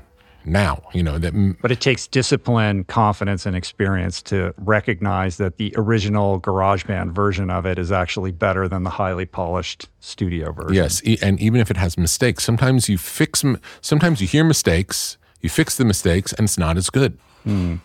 Right. Uh, you you wouldn't expect it's that. it's it's drained of its energy. It's drained of its humanity. Yeah. it's drained, and we don't know. This is the other part. We don't know why it's good. You you you hear That's it. the- There's the no. thing. There are no metrics for Right. this. The idea that one one person says uh, my my art is better than your art. It's it's an insane idea. It's like they're all. It's always apples and oranges. It's like saying my diary entry is better than your diary entry. It's insane. It's th- the things we make are are uh, a reflection of who we are in this moment. And that's all it is. It's not more than that. It can go on and mean more than that, but that's not in our control. So, And that's not the reason to do it. no, and it's something that cripples artists thinking, I have to make the greatest thing ever made to humankind. And then they uh, basically psych themselves out of being able to make something good. They, they, they give in to the pressure of thinking it's more than it is. Um, so, one of the things we talk about in the book is lowering the stakes, where we're not setting out to make the greatest album of all time. We're not setting out to make the greatest song of all time. We're there to have fun in the studio. We're going to entertain each other. We're going to see if something happens that's interesting to us. And there's no better, um, I found, luckily, over the course of my life, that the things that I truly believe in, that that really feel like something to me, other people resonate with. I don't mm-hmm. know if that's the case for everybody, but I don't know of a better metric to use for anyone than I really feel this. If I really feel it, it's much better than I think someone else might like this. It's not mm-hmm. really from, you know, it's not really me, but I think someone else might like it. That's You're a dead. it's a losing game. The audience comes last in service to the audience. The audience wants the best thing. They don't get the best thing while you're trying to service them. They get the best thing when you're servicing yourself. Beneath countless problems in our society lies this sleeping giant, which is this profound disconnect that we have with nature. So, here to remind us of the important links between human biology on the one hand and planetary biology on the other is none other than my friend, Dr. Zach Bush, who joined us for his, I don't know, umpteenth appearance on the podcast back in episode 751. I want to maybe come back to that thought of, you know, some of these technologies are good and doing things. I, I think we can't actually make any real honest or accurate judgment on any of our technologies being good or bad until maybe a few more thousand years goes by and we have a different perspective. Because there's so many unintended consequences of human engineering that is outside of biology. We and and it's it's scary for me to think that that we're making judgments on that's a good technology or bad mm-hmm. technology. Is AI a bad technology? I don't know. We'll right. find I out. I mean, human innovation is the story of unintended consequences. It's the story of unintended consequences that are born out of a fundamental disconnect from nature at its beginning. Well, and and also a, a, a hubris. Yeah, obviously the hubris is the result of the ego that steps in to protect the individual that th- thought it got rejected, right? Mhm. And so our original wound was rejection. It was we, we all have an abandonment disorder at our root, and then we developed an egoic mind and you know social behavior to try to staunch the fear, guilt, and shame cycles that happen once you're in that abandonment disorder that keeps us addicted. Uh, great work on addiction that I'm fascinated by is um, Uh, TJ Woodward's work around conscious recovery. And he's really good at helping people get down to this root of abandonment disorders, the reason they have addiction to anything. Oh, it's And int- so- I've never heard of him. That's fascinating. Oh, you would love Yeah. to have him Does on. he have He's a book or yeah, what? he's Yeah. got not only books, he's got an incredible curriculum that kind of comes alongside AA as like a much more robust look at kind of what is the root cause and then what is your relationship back towards addictive substances. And he changes the paradigm completely, you know, to really look at uh, substance abuse as a genius, you know, tool for survival of a species that's in this, you know, deep abandonment disorder, or for an individual that's in deep abandonment disorder from their parents that rejected them, the father that abused them, whatever it is. And so it's a beautiful model of, again, fractals of what we've done to nature down at the individual level. But what you see when you're working through TJ Woodward's work is, oh my God, this is the whole human condition. We're all addicted to something. And right now, a lot of us are addicted to our biohacking data. and so we are so addictive because we have this fundamental uh, abandonment disorder way upstream. What I love about this simplicity is is then rethinking the word technology. Uh, we think of technologies of things that we can that build that are not of nature. That's our current conce- concept of technology which discards the possibility that a human cell with trillions of atoms that have self organized into this thing is not a technology. That diminishes the possibility that my 14 quadrillion mitochondria are not technologies living inside of myself. I believe we are the greatest technology expressed by nature so far. This human body is the greatest technology that's been made by nature this far. I have a high degree of confidence of that.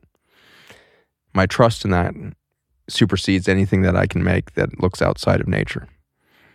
We've defined nature that way, even. If you go to the Oxford English Dictionary, nature is defined as everything on the planet minerals, plants, animals, everything except humans or things humans have made. Hmm. Really? Not only wrote it ourselves it doesn't of nature. we- encapsulate humans as part of nature, we which is our- a, a perfect encapsulation of the problem, the dualistic nature of how Separation. humanity, yeah, like inter, like contemplates our role. So what if the greatest technology ever made is is this human body? What is it capable of doing to to shift from victim perpetrator into this true creative state where it can create universes?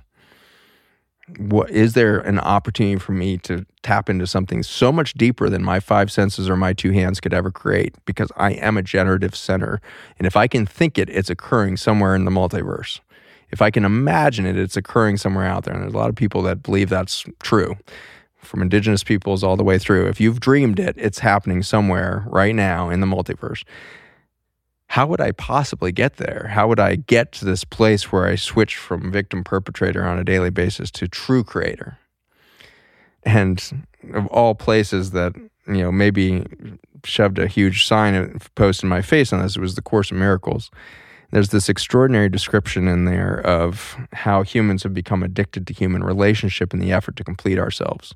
We see something different than ourselves. We feel incomplete and we figure, oh, that's the other half. If we put that together, then then I'll be whole. Mm-hmm. And we become codependent in those relationships. So that's defined in that space as special relationship. The beauty that is the opposite of that, that is this promise that kind of sits there, is that at some point in the near future, two human beings could come together that have completed themselves, no longer looking outside of themselves to realize that they are a complete technology, they are a complete being, they have all that was ever intended at the highest technological level of nature's whole expression right within themselves. And it says that when those two people saw each other for the first time, they would truly be seen. Because in the split state of the egoic mind that's protecting ourselves from this addictive abandonment disorder, we can only see a mirror of ourselves. So, as much as I love you, as much as I can talk to you about all of your incredible attributes, every time I look at you, I'm only either seeing the best of me or the worst of me. And that is the result of this schism, this split psychology of the egoic mind, which is too afraid to see you ultimately for the the incredible nature that you really are. And so we protect ourselves behind these egoic shields so that we cannot be seen and we cannot see. Mm. When we stop with the addiction to the outside world through our relationships, through our things, and we become whole for a split second, if two would see each other, the amount of love and awe and just magnanimous sense of just amazement and wonderment that would come out of that moment would send ripple effects through the whole energies of the planet and through the species, and we will make our paradigm leap.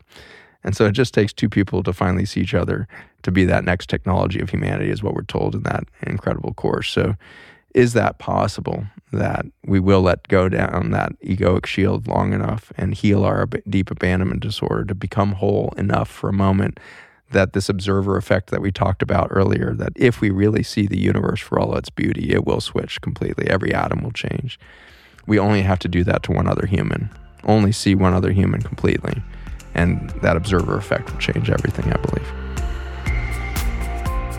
Next up is Senator Cory Booker, a truly remarkable person who has dedicated not only his career, but his life to fighting for social justice, fighting for civil rights, and also environmental protection. My conversation with Cory centered on a topic that is near and dear to both our hearts food policy reform. Here's a look into our fractured food system and what we can do to fix it. We are a country in, in a health crisis that, that we're not speaking about. We are the wealthiest country on, in the world, but we have some of the highest rates of diet related diseases that are mushrooming in cost. In just a handful of years, or like five, our diabetes, our spending on uh, diabetes has gone up 25%. Half our population now is diabetic or pre diabetic, but it's not just diabetes, it's uh, Alzheimer's, heart disease, stro- strokes. And so one out of every three dollars in our government right now is being spent on healthcare, close to one out of five of our dollars in our economy. And I, you know, ran for president where the debate people wanted to have was how do you provide healthcare? But it's almost like saying, it's like, well, how do you mop up the floor when the water is ne- Right. faucet's never turned Should off? we talk about why we need so much healthcare? Yes. So If, so 80% of that spending is for diet related diseases. And I'm all for freedom. I want, I want this country eat what you want. But we have designed a system in which the things that we tell you not to eat are being subsidized, and the things we tell you to eat, we don't subsidize at all. So when my kids walk into a bodega in Newark, they can get a Twinkie like product cheaper than an apple because we as a society have said we're going to subsidize everything in that Twinkie like product and not the apple. In fact, fruits and vegetables get about 7% of our ag subsidies, while the commodity crops that go to the the, the corn syrup and the things that again are, are that are not making us healthy or to feed animals get the most of our subsidies. And everybody on this along the, the chain is getting hurt. Farmers are getting hurt right now. Their suicide rates i think are two or three times higher than the average american. The, the independent family farmer is being eviscerated. People are losing their farms in utter numbers. Again it's massive corporate consolidation small amounts of company are controlling our food system and they're benefiting from ag policies designed in the 1950s by people who thought let's just make calories readily available and that are, can stay on shelves forever when we know a lot better about nutrition now it, this food system that we have is being done in a way that is all about those commodity crops, which now are being doused, with chemicals that we don't fully know what do, does to our bodies. But you and I both have glyphosates in our blood, other endocrine disruptors, because we've created this, you know, Roundup ready crops and seeds, which are hurting our ecology, streams, rivers, full of these chemicals, runoff of, we're losing quality of our soil. So farmers are losing, the ecology is losing. Climate change is one of our biggest contributors to the problem. All these climate activists seem to always forget that our food system is one of the major contributors to that. Um, farmers could be leading us out of that with us incentivizing them to do farming practices, cover crops, and other things that preserve uh, um, soil, nutrient rich soil, biodiverse soil, as opposed to the dirt that's created when you douse it in glyphosate. So it's a climate change issue, it's an ecology issue, it's about our farmers, but it's also about our food workers. People who work in our food system, first of all, overwhelmingly undocumented immigrants from our uh, our our farms that are picking most of the food we eat, even to our slaughterhouses, which are more corporate concentrated than during the time of uh, uh, Upton Sinclair's The Jungle. Mm-hmm. So you go all the way to the end users. As a guy that you know, Ron Finley says uh, uh, in South Central, Mhm. we, he says South Central we got drive-bys and drive-throughs, and the drive-throughs are killing more people than than the drive-bys. The number one killer of African Americans is diet-related diseases. So this food system is so broken; it's hurting us in every single way. From the farmers who are producing our food, who now get 14 cents on the dollar of every consumer dollar spent um, because of again massive corporate concentration, all the way down to very very sick population. And so I think we as a society, no matter you're right or left, I told you about the cattlemen who are getting hurt by this system, all the way to the people in communities like mine. We need to begin to expand consciousness about that this is not a fait accompli, that this system is by design producing the results that we're seeing, where pharmaceutical companies are making incredible profits, where literally I, I was shocked when I saw this that a major health organization says, well, obesity in children is such a bad thing. We we are advising them to have their stomach stapled. Um, um, so we have created a system where people are profiting off of it, but the rest of us all are, are losing. And we could des- redesign it so farmers thrive, end consumers thrive in health. Uh, because we know, as you've said many times on your show, food is medicine. I can show you study after study. that for taxpayers, if you're fiscally conservative, what a return on, on investment if you make fresh fruits and vegetables accessible for people with diabetes or hypertension or the like. And so I want to be a disruptor now. I want to find ways to take the next farm bill, which is coming, and see what ways we can make improvements on it to begin to show people there's a better way. Specifically to the food systems issue, how do you how do you kind of encourage people to get more involved? Like, are there certain things that you could, you know, advise or recommend people to look into, or how to use their voice specifically? Well, um, every dollar you spend in your life is a vote. Um, and I'm trying to think more about everything from where my clothing comes from to where my food comes from. And if, if you have the flexibility to make choices, you can endorse a lot of good practices that are, that are starting. And so, what I try to remind myself is that this is that word you said earlier.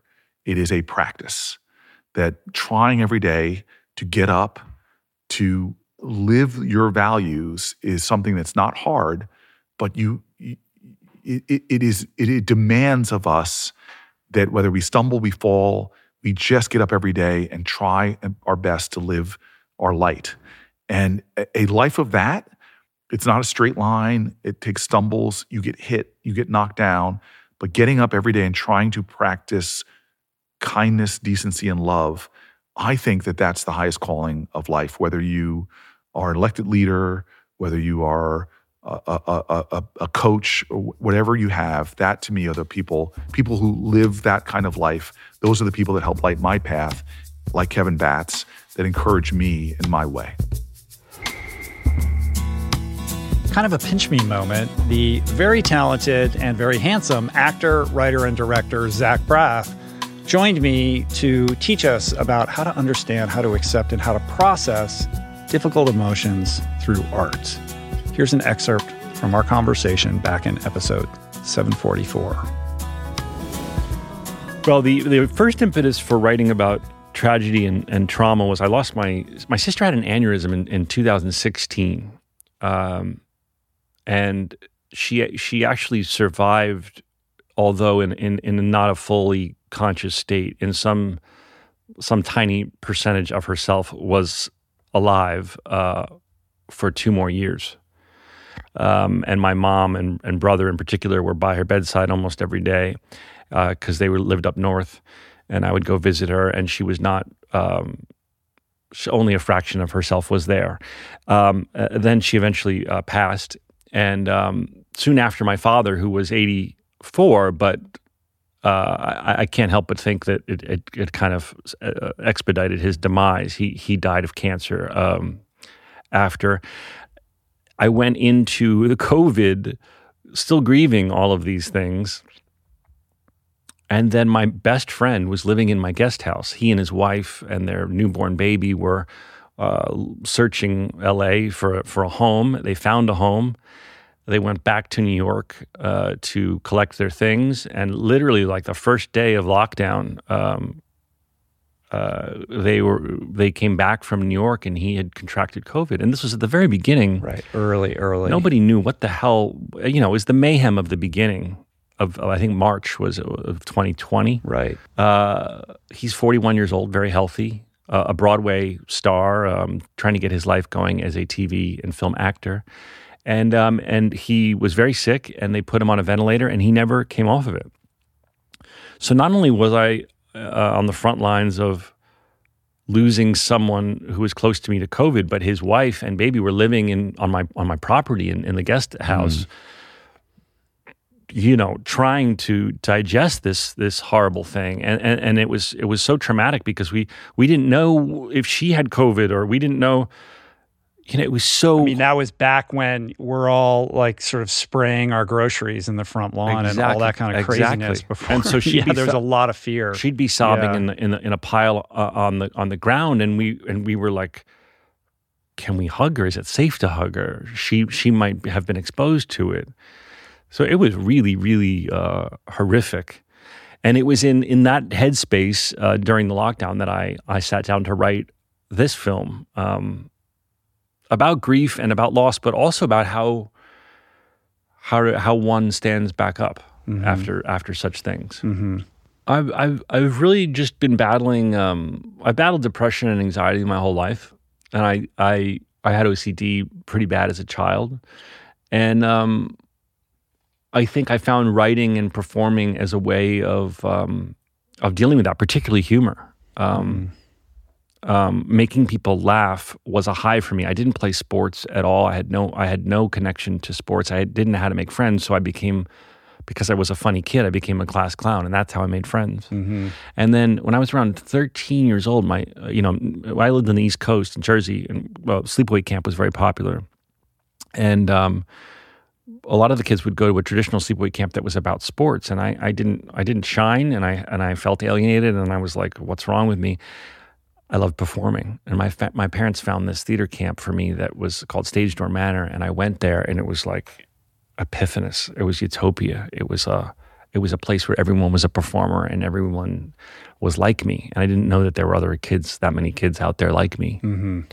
So just from an early age, the way I would manage anxiety and and depression um, was um, creating art, whether it was as a performer or as a or as a writer.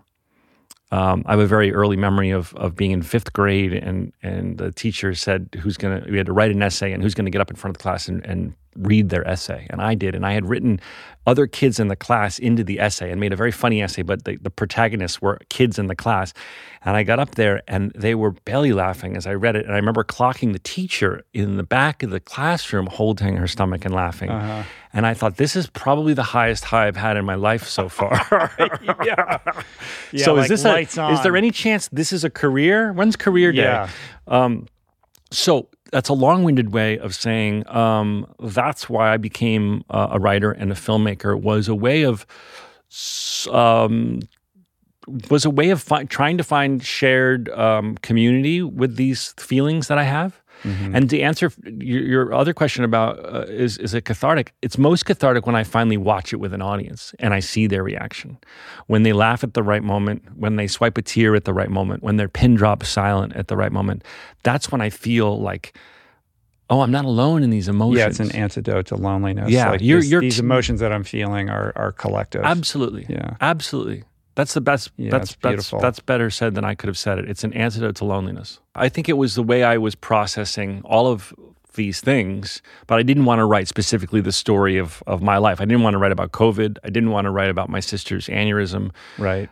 But all of that was you know, it's like as a writer, I'm sure you know, and, and other writers can relate. You you have all of this. This is what's gurgling inside of you, and when you sit down and stare at the blank cursor to see what's going to come out, or a songwriter, I imagine would be the same. This is what came out. This story is it was sort of my interpretation of all these feelings I had, including um, recovery and and and things I'm wrestling with with with my own relationship to to uh, alcohol and um, the, all all of that stuff became um, became a part of it. Um, but it's but it's by no means directly um, my Mhm. story. Mm-hmm. Uh, writing is sitting alone at a blinking cursor, telling yourself you suck. Um, it's hard. That's what I would tell people. I I won't, I won't be as um, sc- try and scare anyone away from it, um, but know that it's that I'm this deep into it, and I battle procrastination. I battle working. So I would say develop very early on. I mean, you've had some of these amazing people on your podcast. Uh, what's the name of the, the guy who wrote War of Art? Steven Pressfield. Yeah, Steven Pressfield Mhm. and and um, and the like. Um, you know, you have to develop a system very early on. Something I never did that that is fail safe for you working and producing content, and that is in, in 2023. That is very much turning off your Wi-Fi and getting your phone out of the room. Um, there are so many distractions. Um, and then I believe with with with Mr. Pressfield, it's about putting your butt in the chair and not being afraid to not know what it is today, but getting in the chair and showing up. Mm-hmm. Um, but it's it's it's like running with an elephant on your back if you're if you're trying to do it with your phone in your hand. Renowned futurist, thought leader, co founder of Wired Magazine. Who am I talking about? I'm talking about Kevin Kelly, who came on the podcast and just dropped wisdom gold on so many subjects. We talked about careers, relationships, parenting, finances, innovation. Basically, excellent advice for living, which also happens to be the title of his latest book. Here's a look into that conversation. It's it's really clear right now that the major engine of wealth, and I would also uh, suggest personal happiness, is is um, being able to think different. That's that's the engine. And when we're when we're all connected 24 hours a day around the world with our little devices, the the true value is being able to think a little differently. That's the source of innovation. That's how you make great things. That's how you make great art. And um, anything that can help you think differently, including AI, which we'll talk about later, Mm-hmm. I'm sure. But travel and other experiences, doing, having, uh, reading different books than other people read. I mean, there's lots of ways to do that, but you want to really cultivate that ability to think differently in a world where everybody's connected together all the time. And so I, I, I would argue, yes, um, zig while everybody's zagging, you know, Mhm. and um, try and do something different. And, you know, travel is a tremendously efficient and productive and inexpensive way to do that. And um, taking time off, goofing off is another great way to do that. Sabbatical Sabbaths um, is another great way. So there's that's the assignment really for most people is Mhm. is to have different ideas to approach things differently. You're going to need help doing that. And my kids sort of have heard it many times, but very, you know, every couple of years I sit them down. I have three kids, and I say, um, I have a magic wand, and I'm going to give you a billion dollars. But only if you tell me what you're going to do with it, right? You what are you going to do with a billion dollars? And they'll go through the kind of lists, and what they're, maybe they're imagining. They're, they're young adults and stuff. And you know, I would maybe buy a house or something, and I would go on a trip somewhere, and I would have this. And I said, okay, um, you haven't built, you haven't spent any of your money yet, right? Because in, in, in six months, that will entirely interest will pay pay back, and you're back with a billion dollars. Now, what are you going to do? Oh, well, maybe uh, I'm making something up. Maybe I'll start a little shop selling um, knitwear, or, uh, or I want to do a little um, daycare center, or whatever it is. And it's like, okay, you don't need a billion dollars for that. So this idea, I mean, most people's dreams are not a matter of they're not gated by money. They're gated by other things. And um, it's very clear in, in my own experiences that th- that that dream of wanting to work to have the fortune to do what it is is, is it, that's a really convoluted and unnecessary way around of getting what you want your dreams to do. Mhm. I, so, so I've concluded this is not in my advice book, but this is a piece of advice I have now, which is my advice is if you can all help it, do not earn a billion dollars. okay, please do me a Kevin, favor. I'll try to avoid that. do not, yeah, but- exactly. You'll be much happy. Do not earn a billion dollars. Well, the real calculus is is the money that you're earning creating freedom for you, or Right. is it creating you know a, a, more you know calcified prison for yourself? Exactly, right. Because it can do either of those things. I'm sure right. there are billionaires who've been fi- able to figure out how to you know create freedom out of that for themselves. Maybe not. I don't know. I don't. I don't even know that I know any billionaires, but you do. But Yeah. um, you know, if your if your wealth can provide that, then okay. Yeah. But if it's just creating misery for Right, right. yourself, then what's the point? Right. And so that that level of getting what you need comes way before a billion dollars. This is what I'm saying. Sure, It's like, you know, and so at that point of a billion dollars, it is a burden. It is something that really weighs on the people who have it. It's kind of like fame. It's my advice, which is you really don't want to be famous either if you just read any biography about a famous, really famous person.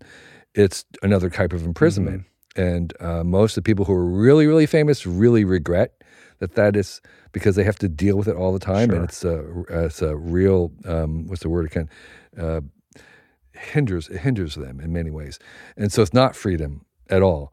And I th- and it's the same thing. So so um, you really want to focus on this is my piece my favorite piece of advice from the book, which is don't aim to be the best, aim to be the only. Right. And that only is where you'll f- you'll be much more um, satisfied, happy. You'll probably have enough. um, and and that is that is the route. It's the the billions is another person's success. That's that should not be your success. It's it's it's someone else's movie. If you're trying to make a billion dollars, you want to go. You want to be the star on your own movie. Sure, but explain that a little bit more because the idea of being the only is an intimidating Yes. prospect, right? Like, how mm-hmm. do you become the only? The only at what? And That's I think becoming the only at anything, even if it's the most obscure Yeah. know, thing on the planet, does require, again, back to what we were talking Yeah. about earlier, you know, kind of being contrarian or cutting against the grain and and, and doing Yeah. things a little bit differently. And I, I don't know that everyone is is sort of cut out for that. Yeah. So so um, first of all, it's it is a high bar. It is a very very high bar. And the second thing, in my experience in in both my own life and looking at other people, it will take most of your life to arrive there. There there might be the really weird, freakish person who's born and has a clear idea of what they're really great at that nobody else can do, and um, they go for it. But most of us, it's um, it's a long and meandering, winding road with lots of detours and right turns and setbacks and turnarounds and everything else to to arrive there. And you actually don't ever arrive. You're always on that journey of trying to figure out what what it is about yourself that is special and unique. Um, but but it doesn't. Um, and okay, so so so there is there is a, a paralysis I've seen uh, in young people. It's like I don't know what I'm passionate about. I don't know, and so I can't really start. I can't give my 100 percent until I know what that is. And um, I become convinced um, that the um, the proper way to start is to master something, and in that mastery, that becomes a platform that you begin to kind of move towards mm-hmm. discovering what it is. Passion is a product of action. Exactly. It's not the other way around. and so Exactly, waiting right. around until you're struck with what you're passionate about as a as a precursor to action is the way most people think about it. Right. And that just leads to paralysis Right. and like a protracted period of confusion. Exactly. So you you almost and and it doesn't matter where you start because that's not where you're going to be ending and that's true. Again if you look any remarkable person that you admire they didn't start there. They arrived at there and the- more kind of distinctive unique special and only they are the more likely they started way away from where they actually discovered what they were good at. And so don't doesn't really don't be concerned about where you're starting. As long as you're moving forward in that way of really uh, de- deliberately trying to get better you'll arrive in in your in the right direction Fostering your own best work is one thing, but how do you foster the best work in others? Well, there's no one better to answer that question than Pixar co founder Ed Catmull, a leader and also a leadership authority who shaped Pixar's supremely innovative company culture. Here are some philosophies he's leveraged to build effective teams and why he believes failure is a path to growth your original motivation into rethinking management and leadership and and on some level the impetus of the book was trying to figure out why great companies when they reach a certain level of scale suddenly no longer are great right For me, it's a, it's a fascinating thing because I see it just happen in company after company is what is actually going on? What are people thinking? The one of the difficulties that companies have is that because of underlying changes that take place, and this in particular it's true with computer related companies, but now it's happening everywhere, is there are fundamental changes that are taking place uh, not only in the technology but in its applications, and now because of the use of uh, more computers and and and cell phones and the, the whole web system of, of transferring information, but also societal changes and environmental changes. Uh, a lot of things are happening pretty rapidly, and people have difficulty conceive, conceiving of what it means to change their business plan mm-hmm. let alone other things in, they need to do in their lives. But it's very hard for them to conceive of it. And Steve was unusual in that his focus on is was on what is the right thing to do. When uh, he they were working on the uh, the iPhone, but uh, when it was secret. Yeah. so he went up to the secret lab to see it. And what he said was, we're reaching the point where there isn't really any, you know, a lot more growth in the laptop computers, or in, including the uh, the portable computers. So we're going to need to have a different business model going forward. Now that in itself is very unusual. Right. So that's one thing that I found interesting. Just okay, that sort of sets them apart from other people. The underlying thing Steve did understand was that you have to find out what the truth is and, and adapt to it. If something wasn't right, he would switch. You commit to something with passion. And when you're wrong, you change. And that that's hard for people to hold on to their head. Because you think if I'm committed, then I'm committed, I'm not going to listen to things that's going to change my course because I'm committed to the course. But if I'm not committed, then I change course too easily. So, what does it mean is to both be committed and at the same time say, oh, um, I've just realized I'm wrong. We're going to change. Mm. That's very hard. And I'd say the best leaders and the best filmmakers, that's what they do. We're going to go down this path. Okay, it's not working. We're going to change. Yeah. So how do you be, how do you uh, do both at the same time? And it is possible, um, but that's when the know, I think that's when the best stuff happens. Yeah. Well, the way that it's possible is through these many kind of systems and philosophies that you end up implementing at Pixar that creates this unbelievable run of extraordinary movies over the tenure of, of your leadership there. The overarching idea here is how do we get the most compelling, innovative, creative work out of this group of people? And what is the environment that we need to cultivate in order to facilitate that? And, you know, the opportunity to fail and fail fast uh, can be part of the, you know, the environment to make something new and better and different. Actually, we don't use the term failure very much inside of Pixar. Um, now, we do, if we actually have something that fails, we say that it fails. We're not trying to mm-hmm. avoid it. But the word's too loaded um, because, uh, you know, starting at school, if you fail in a, a class, then that's a bad thing because it means you weren't smart enough or you didn't work hard enough. Um, but also, when you get out and bridges fail, uh, relationships fail. So there's a real and palpable aura of danger around failure. While we also would say that we've learned a lot from our failures, because we, we have, we all recognize that, is that meaning of failure is actually sort of overridden by the danger part of failure. If we recognize that, then say, well, okay, there are a lot of times when we should be using a somewhat different terminology, which is that we're trying to make something work. Let's try this. Uh, though that didn't work, let's try this. We don't need to overload it. So I try to be very careful about the words and how they're used. It's like I think it should be used for things which are uh, where you really do have a, a major problem. Uh, and the other one is people get stuck for different reasons. We all do this. You're trying to work on something bang your head on the wall. and I remember this, you know, from like just doing homework or in school, right? Yeah. Sometimes you're trying to do it, you got to do it, you got to schedule. My, I'm sorry, my brain is fried. I'm stuck.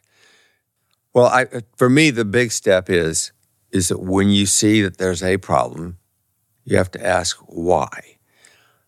And, and you, it isn't one of those things that you can force on them. You say, you need to do this, you need to fix it this way, which is a natural thing for people to do. I don't think it's the right thing to do, though. It's like, okay, this isn't going the way I would hope it's going. Why isn't it going this way? What's getting in their way? And what can I do to solve the thing that's getting in their way? Because they may not see it. And if they don't see it, and I'm not paying attention, then we all miss it. Mm-hmm. And then it, st- it sits there and it festers and it affects people. But we can ask and, and figure out what actually happened. Why did it happen? And what, what can we do about it? I think we can all agree that our media landscape is rapidly changing, it's shifting, it's always evolving. And in a world inundated with so much new technology, the growth of artificial intelligence, and the power of social media, where is our shared humanity? Well, Emmy nominated writer, comedian, and cultural critic Baratunde Thurston joined me to talk about all of this the impact of technology and social media on society, and the current perils of our democratic system. You know, where are we in the world of media right now? How do you make sense of it?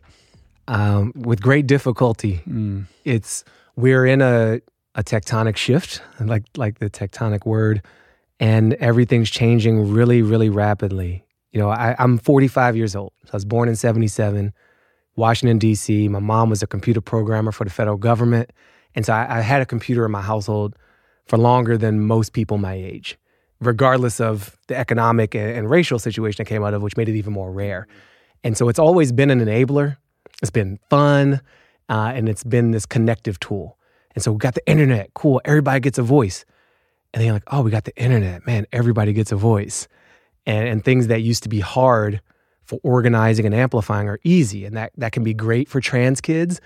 It's also great for like white supremacist organizers too. Right. And there's no like morality in that. So with the speed of of like what I see with media now is a bunch of stuff. I think of its role as being this mirror that reflects us back to us and helps tell us Mm. who we are and who we're capable of.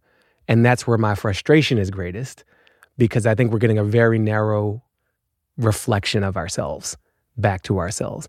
And what these tools are capable of is beautiful, but what we're actually using them for is a vast subset of that beauty. And so we get like ad driven monetization of stuff. We get uh, a hyper focus on conflict and discord versus collaboration and creativity. Uh, we get subservience and following versus kind of ownership and setting your own course. And we are what we eat, and I think we become what we see, uh, Mhm. and what and we become what people tell us we already are. Mhm. So there's a lot of responsibility in the media game, and technology is just adding fuel to an already raging fire in terms of like possibility, confusion, and, and sometimes uh, chaos. The acceleration of change is so massive. Yeah. But truth is always truth, and Yes. there's always wisdom that transcends whatever is happening. We may not be able to relate to the specific experience of what it's like to grow up with, you know, technology X, Mhm. but there are still, you know, some some there's a, there's an architecture of of you know how to be in the world. there's an there's something yeah. underneath Yeah. that superficial reality, right? Whether it's virtual or physically tangible, our humanity has some consistency, right? We have an emotional experience, we have desires and needs, we have fears, we have a, a sense of belonging, or its opposite, a sense of purpose, or its absence. And so we have to figure out a way to, to tap into that deeper frequency. If you're trying, I mean, I remember telling businesses when I would advise them on social media strategy, you know, don't ask me what your Vine strategy should be. Vine will one day not be here. What's your story? Right. And then you figure out how you're going to express it in the medium of the moment. Mm-hmm. We all need to kind of get below the surface. It's increasingly important because the surface is ever changing. And I don't have a simple answer for that, but I just acknowledge it as a major contributing challenge to the sense of rupture and disruption that we're all facing. It's Yeah, I un- mean, I that think part is unprecedented. The, yeah, the big thing here is, you know, we already feel like we're in a post-truth world, but we ain't seen nothing yet. Mhm. But the undercurrent of humanity is that truth, is- you know, this this this notion that truth is important, right? Like, yeah, we agree on that, right? I mean, you and I What's true and not true, like understanding the difference between that is important. But I feel like we're creeping towards a situation where there's going to be a lot of people who would rebut that Yeah. and say actually truth is not important what's important is is winning or or you know audience capture or just making sure that your narrative is the one that's on top and when you have To- you to know see when the I deep fake technology and all and it's like the ability to obscure truth or tell whatever story that you want to tell uh, in the most convincing way Yeah. Completely untethered from anything real or true, you know, it becomes it becomes you know pretty uh, apocalyptic. We don't just need a sort of a a competitive system. We don't just need a system in which truth competes with untruth. We need a system in which the incentives for truth compete with the incentives for untruth. And and where we're where we are now, that is not really the case. You know, like you can be outlandish and dishonest and generate the markings of reward through attention, through likes, through money for being untruthful. And the punishments aren't quite aligned with that either. So, so the downside could be turned up and the upside could be turned down. Meanwhile, for those of us who love and value truth, we've also got to build a system that rewards it Mm-hmm. and, and offers demerits for undermining it. We've got to be able to, to show transparently that truth has value. And, and I don't want to just sit here and say, yeah, the truth is always better. Like, clearly, historically speaking, it doesn't always win because untruths have been able to attach themselves to things that people value. And ultimately, we value belonging, perhaps as an example, more than we value truth. We value self preservation more than we value truth. Genocides are built on lies, all of them. They somehow compelled millions of people to participate actively or passively in them because they saw something in it for them self preservation, belonging, lack of ostracization to, to uphold a lie. So, so lies had a lot of co-conspirators, and we've got to make sure we rally when it's so much easier to create and spread a lie. We need the truth to have some allies Yeah. and some rewards built in. I, I haven't thought about that at all. This is a real time, like, oh snap, what does that even mean for us? But I think if we ignore or try to pretend that the truth is just obviously better, we are in for a world of hurt because Mhm. isn't obvious a lot of times. We have accomplished magic, literal magic from the perspective of most humans who've ever lived rockets and all the technological advances and the wealth creation. So we're capable of so much more than hiding from the truth. And I just think we need to hear that more. We need someone to believe in us and not just demand that we accede to them. This year, one of the greatest basketball players of all time graced the show. NBA legend and author of 61, Chris Paul. Chris imparted valuable life lessons on the importance of prioritizing consistency, falling in love with the work, mentorship, and more. Here's a slice from episode 762.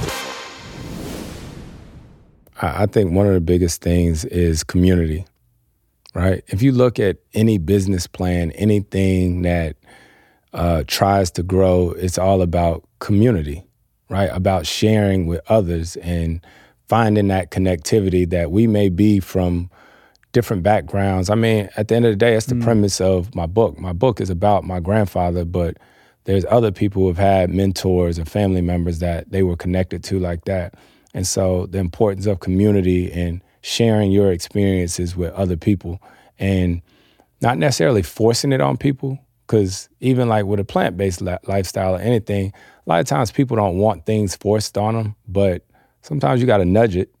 you know, you got to keep at least giving them the information, and it may take them a while to actually try it. And um, when I think about change, right, I, I just think about stacking days. Stacking days. My son is is small, right? He's small, just like I was. And I've talked to him about the training and how hard it is and this, that, and the third.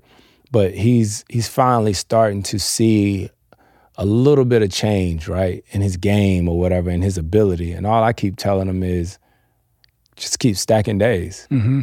Just keep stacking days. As long as you keep stacking days, I promise you, I promise you, you will see the change. But my, my coach used to always say, everything that you want is on the other side of hard. Right? He had another, I think I said in the book, he said, reps removed doubt. Mhm. Right? Reps removed doubt. My biggest frustration with my son used to be we would go outside at the house and he would shoot a shot and he'd be mad. He'd be like, dang. I'd be like, what you mad for? You don't get up enough reps. You know? So those are the those are the only things you can control anyway. Yep. Your effort and the consistency of your effort. Right. Yep. There's a quote uh, in the book that I love, which is "Hard work is my preferred language, and I try to speak it fluently." Like that's fucking great. yeah. You know. Yeah. And just stack it up. That's all you can do, and walk away. What is your relationship to failure? Also, like missing that shot. Is it a big deal, or are you just moving on? Another rep, another rep, another rep. I was in the gym last night. I was telling you with with the kid, um, Mercy, Mercy Miller last night.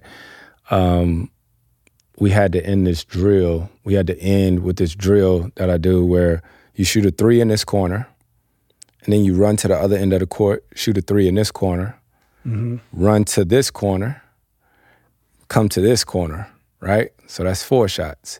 Then you go to this wing, five, that wing, six, this wing, seven, this wing, eight, top of the key, nine, this top, 10. Yeah. Nonstop. So sprint, sprint, sprint, 10 shots. Got to make seven out of 10, and we done with the workout for the day. Um, I went, knocked it out, whatnot. Now Mercy got to go. 10 for 10? I went eight. Eight. I all went eight out of ten.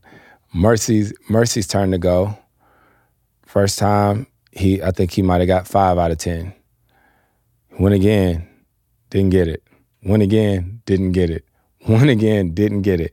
Kept getting the six out of ten, and he would have to because you had to just make 7 Mhm, seven mhm. out of ten. He'd get to the last one, missed it. He might have did this drill ten times. 10 times. And my son was there too. And I told Chris, I said, listen, Mercy can work out with me any day because he didn't complain. He didn't do nothing. This kid's about to be a senior in high school. He didn't complain. He just kept breathing. I kept talking to him like, don't worry about it. Just keep keep going, keep going. And sure enough, after 10, 11 tries, he got it. He got it. And I I appreciated that from him. And I told him at the end of our workout, because he was like, man, appreciate you letting me come work. I said, no, thank you. Because you make it fun for me. Mm. And that's the fun part about having 12 kids in the NBA, having all of these young kids coming up and training with them and working out with them because that's that's the exciting part for me is to know that when I'm done playing, I'll still be watching and be like, man, Yeah, yeah, yeah. Yeah. That's cool, man. And I'm sure, you know, within the NBA, because you're, you know, more of an elder statesman now, you have all these young players who are, you know, looking up to you for that kind of guidance and for Uh, you to, to beat me. recognize like that that brings you joy, you know, to kind of Yeah. give back in that way. I think I think is cool. So uh any any parting words for the uh aspiring athlete out there, somebody who's trying to tap into a little bit more mastery into their life? Yeah, um, I mean, you hear all these sayings all the time where they say you're only gonna get out of it what you put into it. But um, I would say fall in love with the work, right? Like I always say about the NBA. I've had guys, I've had teammates, and it's fine. Some guys be like, I don't watch basketball when I go home because I play too much. I don't know. I'd be like, listen, you think if somebody work on work on Wall Street when they go on vacation, they not checking um, the stock exchange, you know? But to each his own, right? So if you fall in love with the work aspect of it, then the success and the accolades that come with it. But you got to fall in love with the work. Don't just fall in love with the the showers of people telling you how good and great you are at it. Like you, if you fall in love with the work aspect of it, then every everything else I promise will fall into place. Thanks for going on that ride with me. It really has been such an incredible year on the podcast. I really hope you enjoyed this look in the rear view. Links to all the full episodes and the social media accounts for all the guests excerpted today can, of course, be found in the show notes as well as on the episode page at richroll.com. Part two with a bunch more awesome excerpted conversations will be up later in the week. Until then, stay tuned. Peace.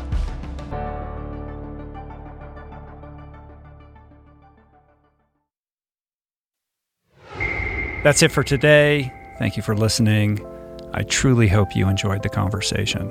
To learn more about today's guest, including links and resources related to everything discussed today, visit the episode page at richroll.com, where you can find the entire podcast archive, as well as podcast merch, my books, Finding Ultra, Voicing Change in the Plant Power Way, as well as the Plant Power Meal Planner at meals.richroll.com.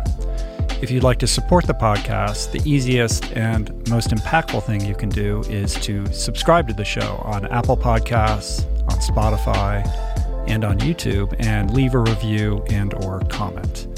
Supporting the sponsors who support the show is also important and appreciated.